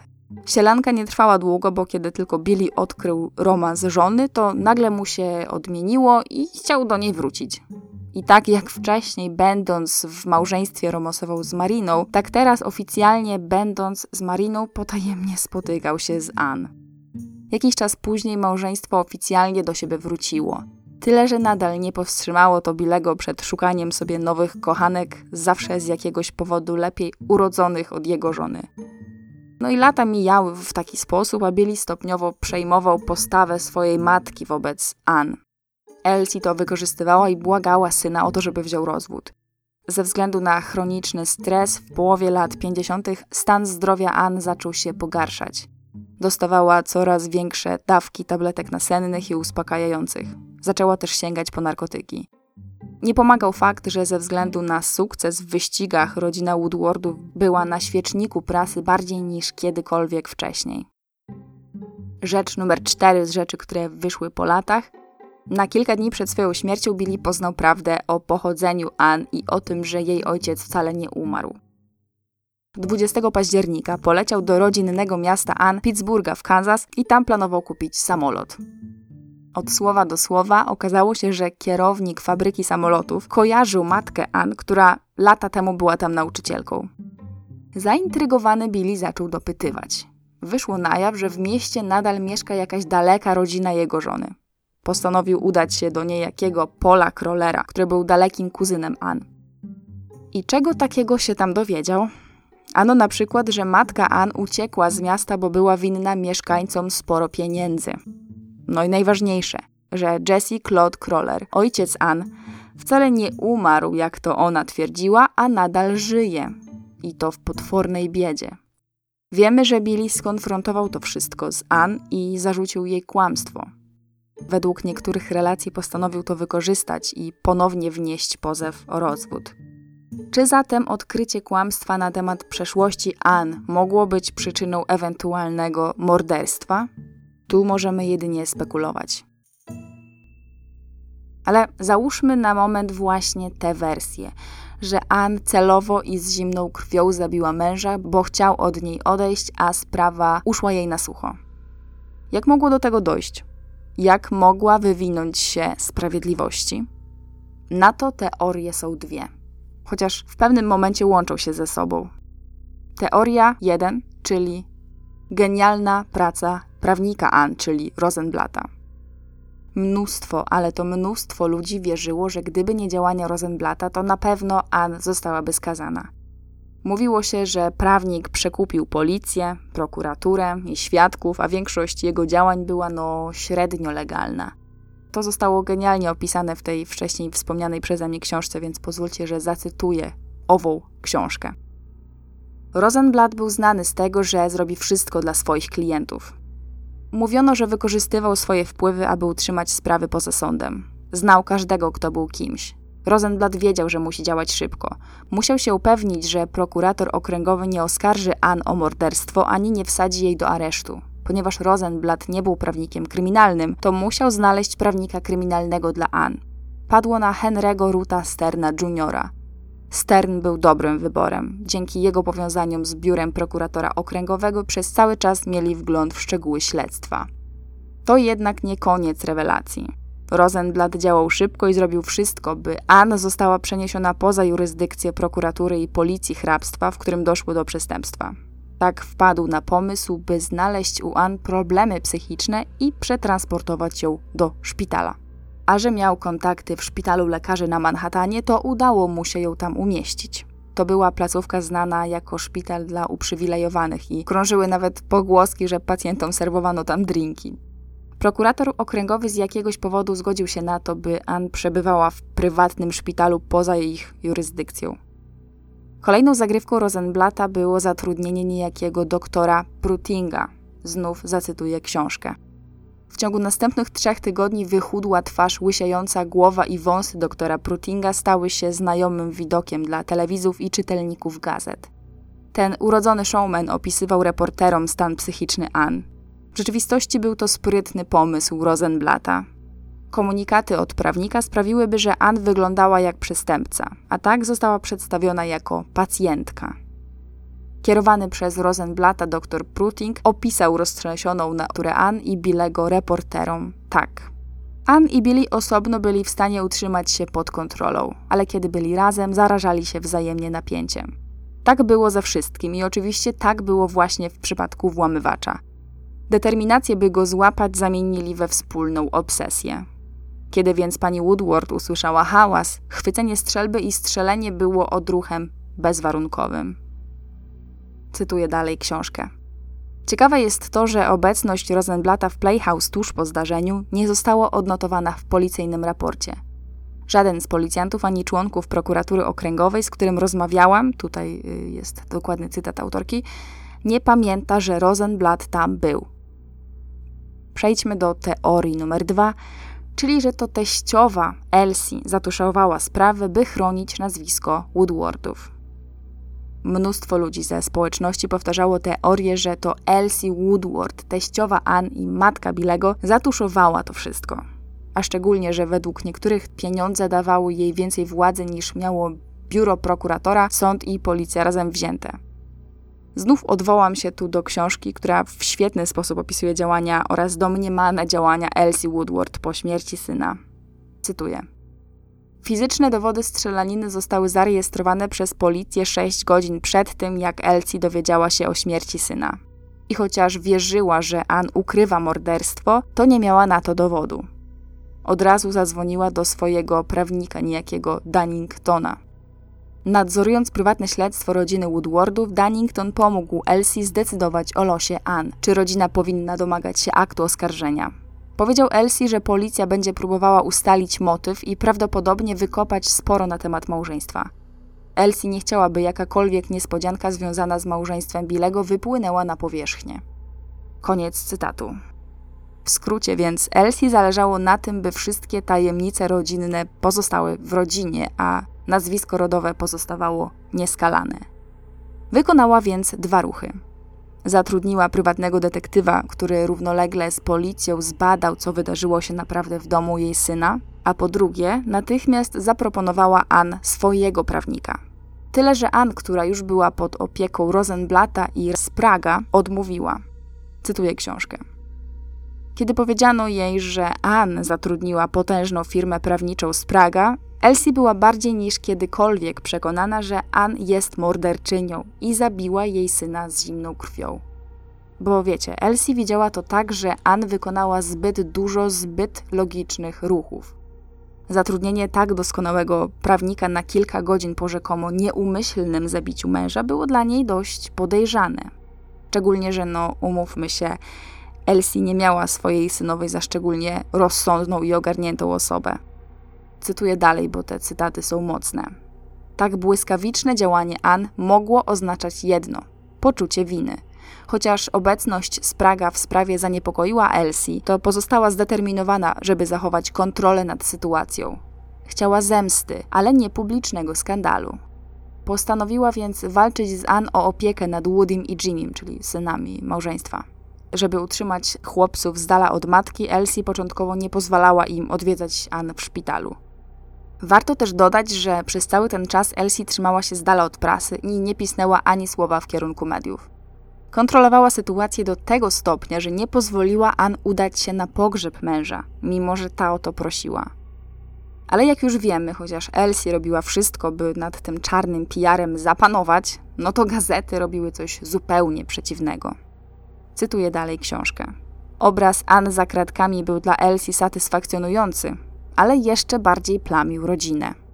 A na to Elsie nie mogła sobie pozwolić. To, czego dogrzebał się jej prywatny detektyw, tylko pogorszyło sprawę. Cytuję. Detektyw dostarczył jej imiona kobiet, z którymi spotykał się jej syn. Konieczne było, aby Elsie podjęła działania w kierunku ochrony Ann, chociaż czuła, że strzelanina nie była wypadkiem. Zaraz po pogrzebie Elsie podjęła więc oficjalne działania przeciwko aferze prasowej. Wykonała na przykład telefon do właściciela magazynu Journal American z żądaniem, by zaprzestali pisać krytyczne felietony na temat jej rodziny oraz samej Ann. Potem zdecydowała się sama przemówić i wygłosiła oficjalne stanowisko rodziny Woodwardów.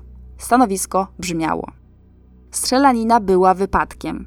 Żal mi Ann tak samo jak żal mi mojego syna. Mimo tych manewrów Elsie nadal patrzyła z przerażeniem, że związek Ann i Billego jest cały czas pod lupą. Dziesięć dni po śmierci Billego, kiedy na celowniku pojawił się ten niemiecki włamywacz, Elsie złożyła Ann wizytę w szpitalu. Miała jej dać wtedy ultimatum. Ona pomoże jej zatuszować skandal, ale Ann w zamian odda jej opiekę nad dziećmi.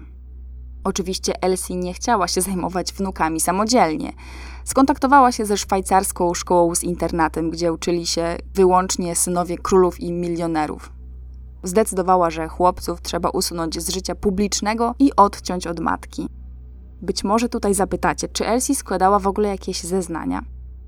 A i owszem, ale policji mówiła to samo co prasie, czyli kłamała, że to było szczęśliwe małżeństwo, że Ann była jej cudowną synową, że kochała męża nad życie i że nigdy by mu niczego nie zrobiła, chociaż wiadomo, Elsie myślała coś zupełnie odwrotnego. dwadzieścia lat później Frank Gulota, który w tamtym czasie był prokuratorem okręgowym, powiedział, że zeznania Elsie były dla sprawy kluczowe. Cytuję. To jedna z tych rzeczy, które zrobiły na mnie największe wrażenie. Jej syn nie żyje, a ona broni osoby, która go zabiła. Na potwierdzenie teorii, że to Elsie zatuszowała sprawę, mogą być na przykład dalsze losy Ann i jej synów, bo chłopcy rzeczywiście trafili pod opiekę babki i zostali wysłani do szkoły z internatem, a Ann na kilka dobrych lat zniknęła z widoku publicznego. Co więcej, Elsie po latach no, też nie potrafiła do końca trzymać języka za zębami. Przez pierwsze dwadzieścia lat od śmierci jej syna co jakiś czas pojawiały się osoby, które twierdziły, że Elsie bezpośrednio lub też mniej opowiadała, że Ann zrobiła to wszystko celowo. W latach siedemdziesiątych miała powiedzieć właścicielce New York Post, tu cytuję, zastrzeliła go celowo, to przecież oczywiste. Według niej przyczyną morderstwa nie była chęć zdobycia majątku po zmarłym mężu, tak jak często mówili ludzie. Bo ze względu na zmianę w testamencie Billy był dla Ann wart więcej żywy niż martwy. Elsie uważała, że Ann zrobiła to z zazdrości i strachu przed tym, że mąż ją zostawi. Wolała widzieć go martwego niż z inną kobietą. W zamian za wypłatę w wysokości pół miliona dolarów rocznie Ann na prośbę teściowej wyprowadziła się z Ameryki i zamieszkała w Europie. Mieszkała za granicą prawie dwadzieścia lat i niemal całkowicie urwała kontakt z synami. Z biegiem lat wróciła do kraju, ale jej powrót nie został zbyt dobrze przyjęty przez środowisko elit. Pisarka Susan Brody, autorka wspomnianej wcześniej książki, skontaktowała się po latach z samą Ann na początku lat siedemdziesiątych. Cytuję. Spotkałam się z Ann Woodward tylko raz, po kolacji z jej młodszym synem Jimmy. Niespodziewanie wróciła z południowego Pacyfiku. Zostałam zaproszona do salonu, gdzie otwarty kufer Louis Vuitton uchylał widok na schludne stosy ubrań i oprawione zdjęcie Ann pozującej z karabinem obok martwego tygrysa. Jej maniery były dystyngowane, a twarz stała się ponurą maską. Powiedziała mi, że spisała szczegóły wizyty w pięćdziesiątym piątym roku w domu księżnej Windsor. Mówiła, że pewnego dnia planuje wydać książkę o swoim życiu.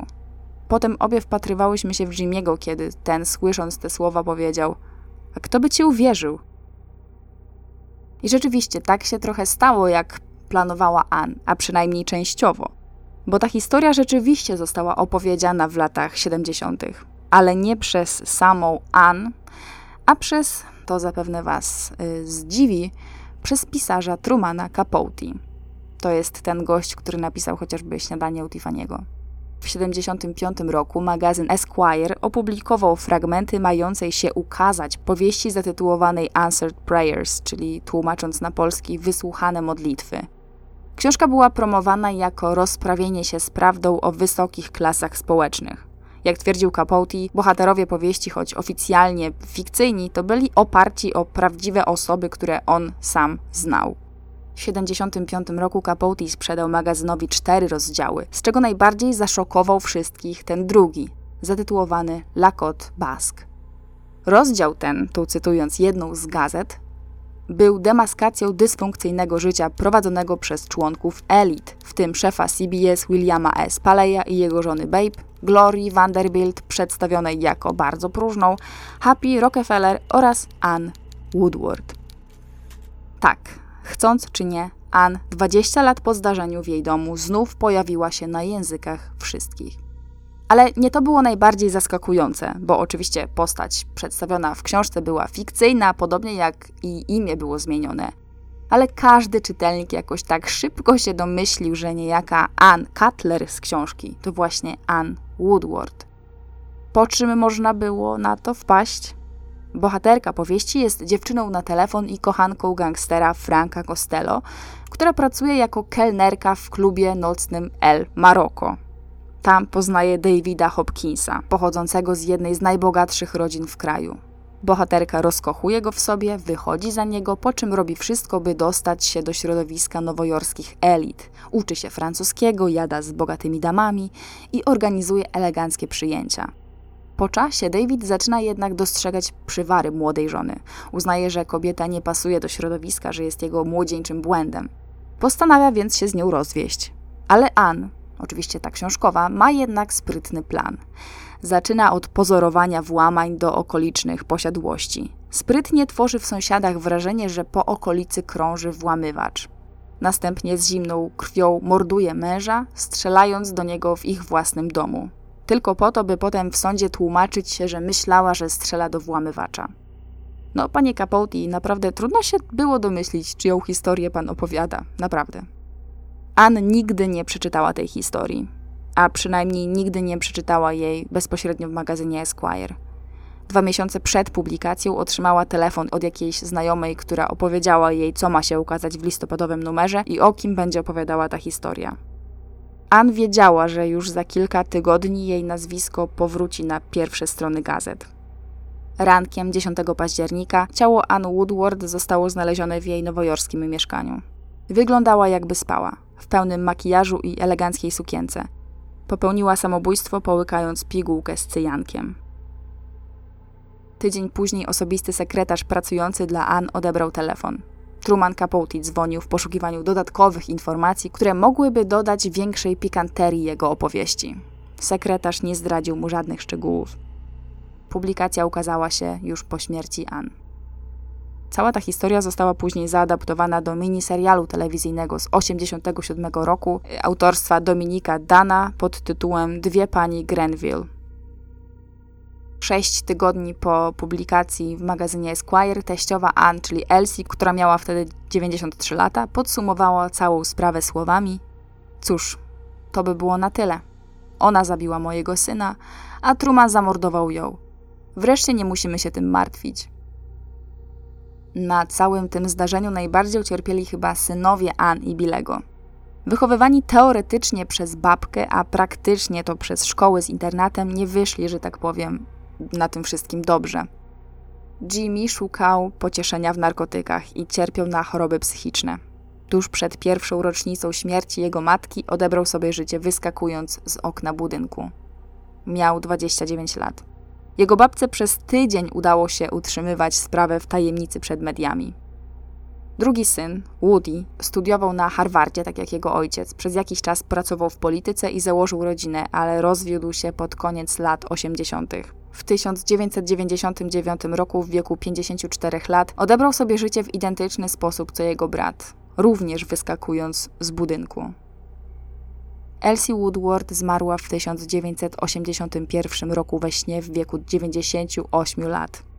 Bliskie jej osoby mówiły, że do końca życia oskarżała Ann o celowe odebranie życia jej synowi. Historia opowiedziana przez Capote'ego jest dzisiaj tą najczęściej powtarzaną wersją wydarzeń.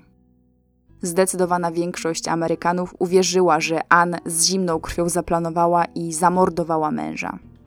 Tym bardziej, że po publikacji opowieści zareagowała dokładnie tak, jak zareagowałaby osoba winna. Popełniła samobójstwo. Różni ludzie z celebryckiego i mniej celebryckiego świata opowiadali historię śmierci Billego Woodwarda, nierzadko dodając do niej jakieś nowe elementy. Zgodnie z popularnym mitem powtarzanym choćby przez aktorkę Joan Fontaine, głównymi osobami odpowiedzialnymi za zatuszowanie morderstwa był prawnik Ann oraz jej teściowa. Według tej wersji Ann tuż po morderstwie zadzwoniła do Rosenblata. On z kolei skontaktował się z Elsie Woodward i poprosił, żeby podpisała dla niego ogromną ilość czeków in blanco. Plan był taki, żeby za wszelką cenę uratować nazwisko Woodwardów, więc trzeba było przekupić kogo tylko się dało i za taką kwotę, jaką tylko byłoby to konieczne. Ann, według tej plotki, miała zabić męża, kiedy ten brał prysznic. Prawnik przy pomocy lokaja Woodwardów przeniósł Billego na korytarz i usunął drzwi do łazienki, które ponoć były pełne dziur po kulach. Niektórzy, próbując znaleźć dla Ann jakieś wytłumaczenie tej strasznej zbrodni, dodawali rzekomy motyw. Billy miał tamtej nocy seksualnie wykorzystać żonę. Według powszechnie znanej i powtarzanej teorii cały ten włamywacz został wymyślony. Świadkowie, którzy potwierdzali jego obecność, przekupieni, podobnie zresztą jak policja, prokuratura i ławnicy.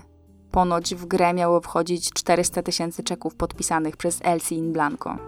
Z kolei ten rzekomy włamywacz Niemiec Paul Worth, tu w zależności od wersji, został albo również przekupiony, by wziąć na siebie winę, albo po prostu wrobiony.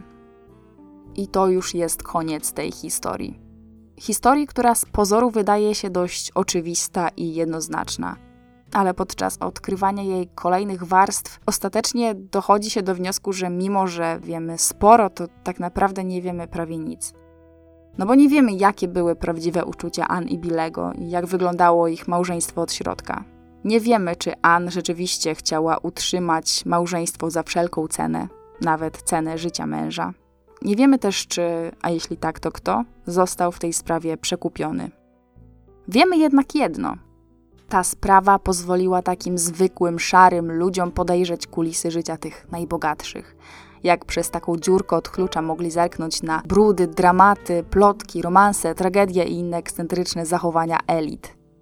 A na końcu śledzenia tej afery Woodwardów mogli śmiało usiąść na fotelu i dojść do wniosku, że może to dobrze, że ich życia nie są analizowane przez prasę z taką wnikliwością. Jestem bardzo ciekawa, co wy wszyscy o tej sprawie myślicie. A jeśli wysłuchaliście tego odcinka do końca, to napiszcie w komentarzu śmietanka towarzyska. Dziękuję wszystkim za komentarze i wiadomości prywatne, które dostałam od was podczas tej mojej małej nieobecności. Niestety tak to czasami jest, że człowiek nie planuje przerwy, ale po prostu czynniki zewnętrzne sprawiają, że musi ją zrobić, nawet jeżeli jest to przerwa zrobiona po raz drugi. Dziękuję wszystkim, którzy czekali i wszystkim, którzy będą czekać na kolejne odcinki, bo tak, będą kolejne odcinki. Cześć.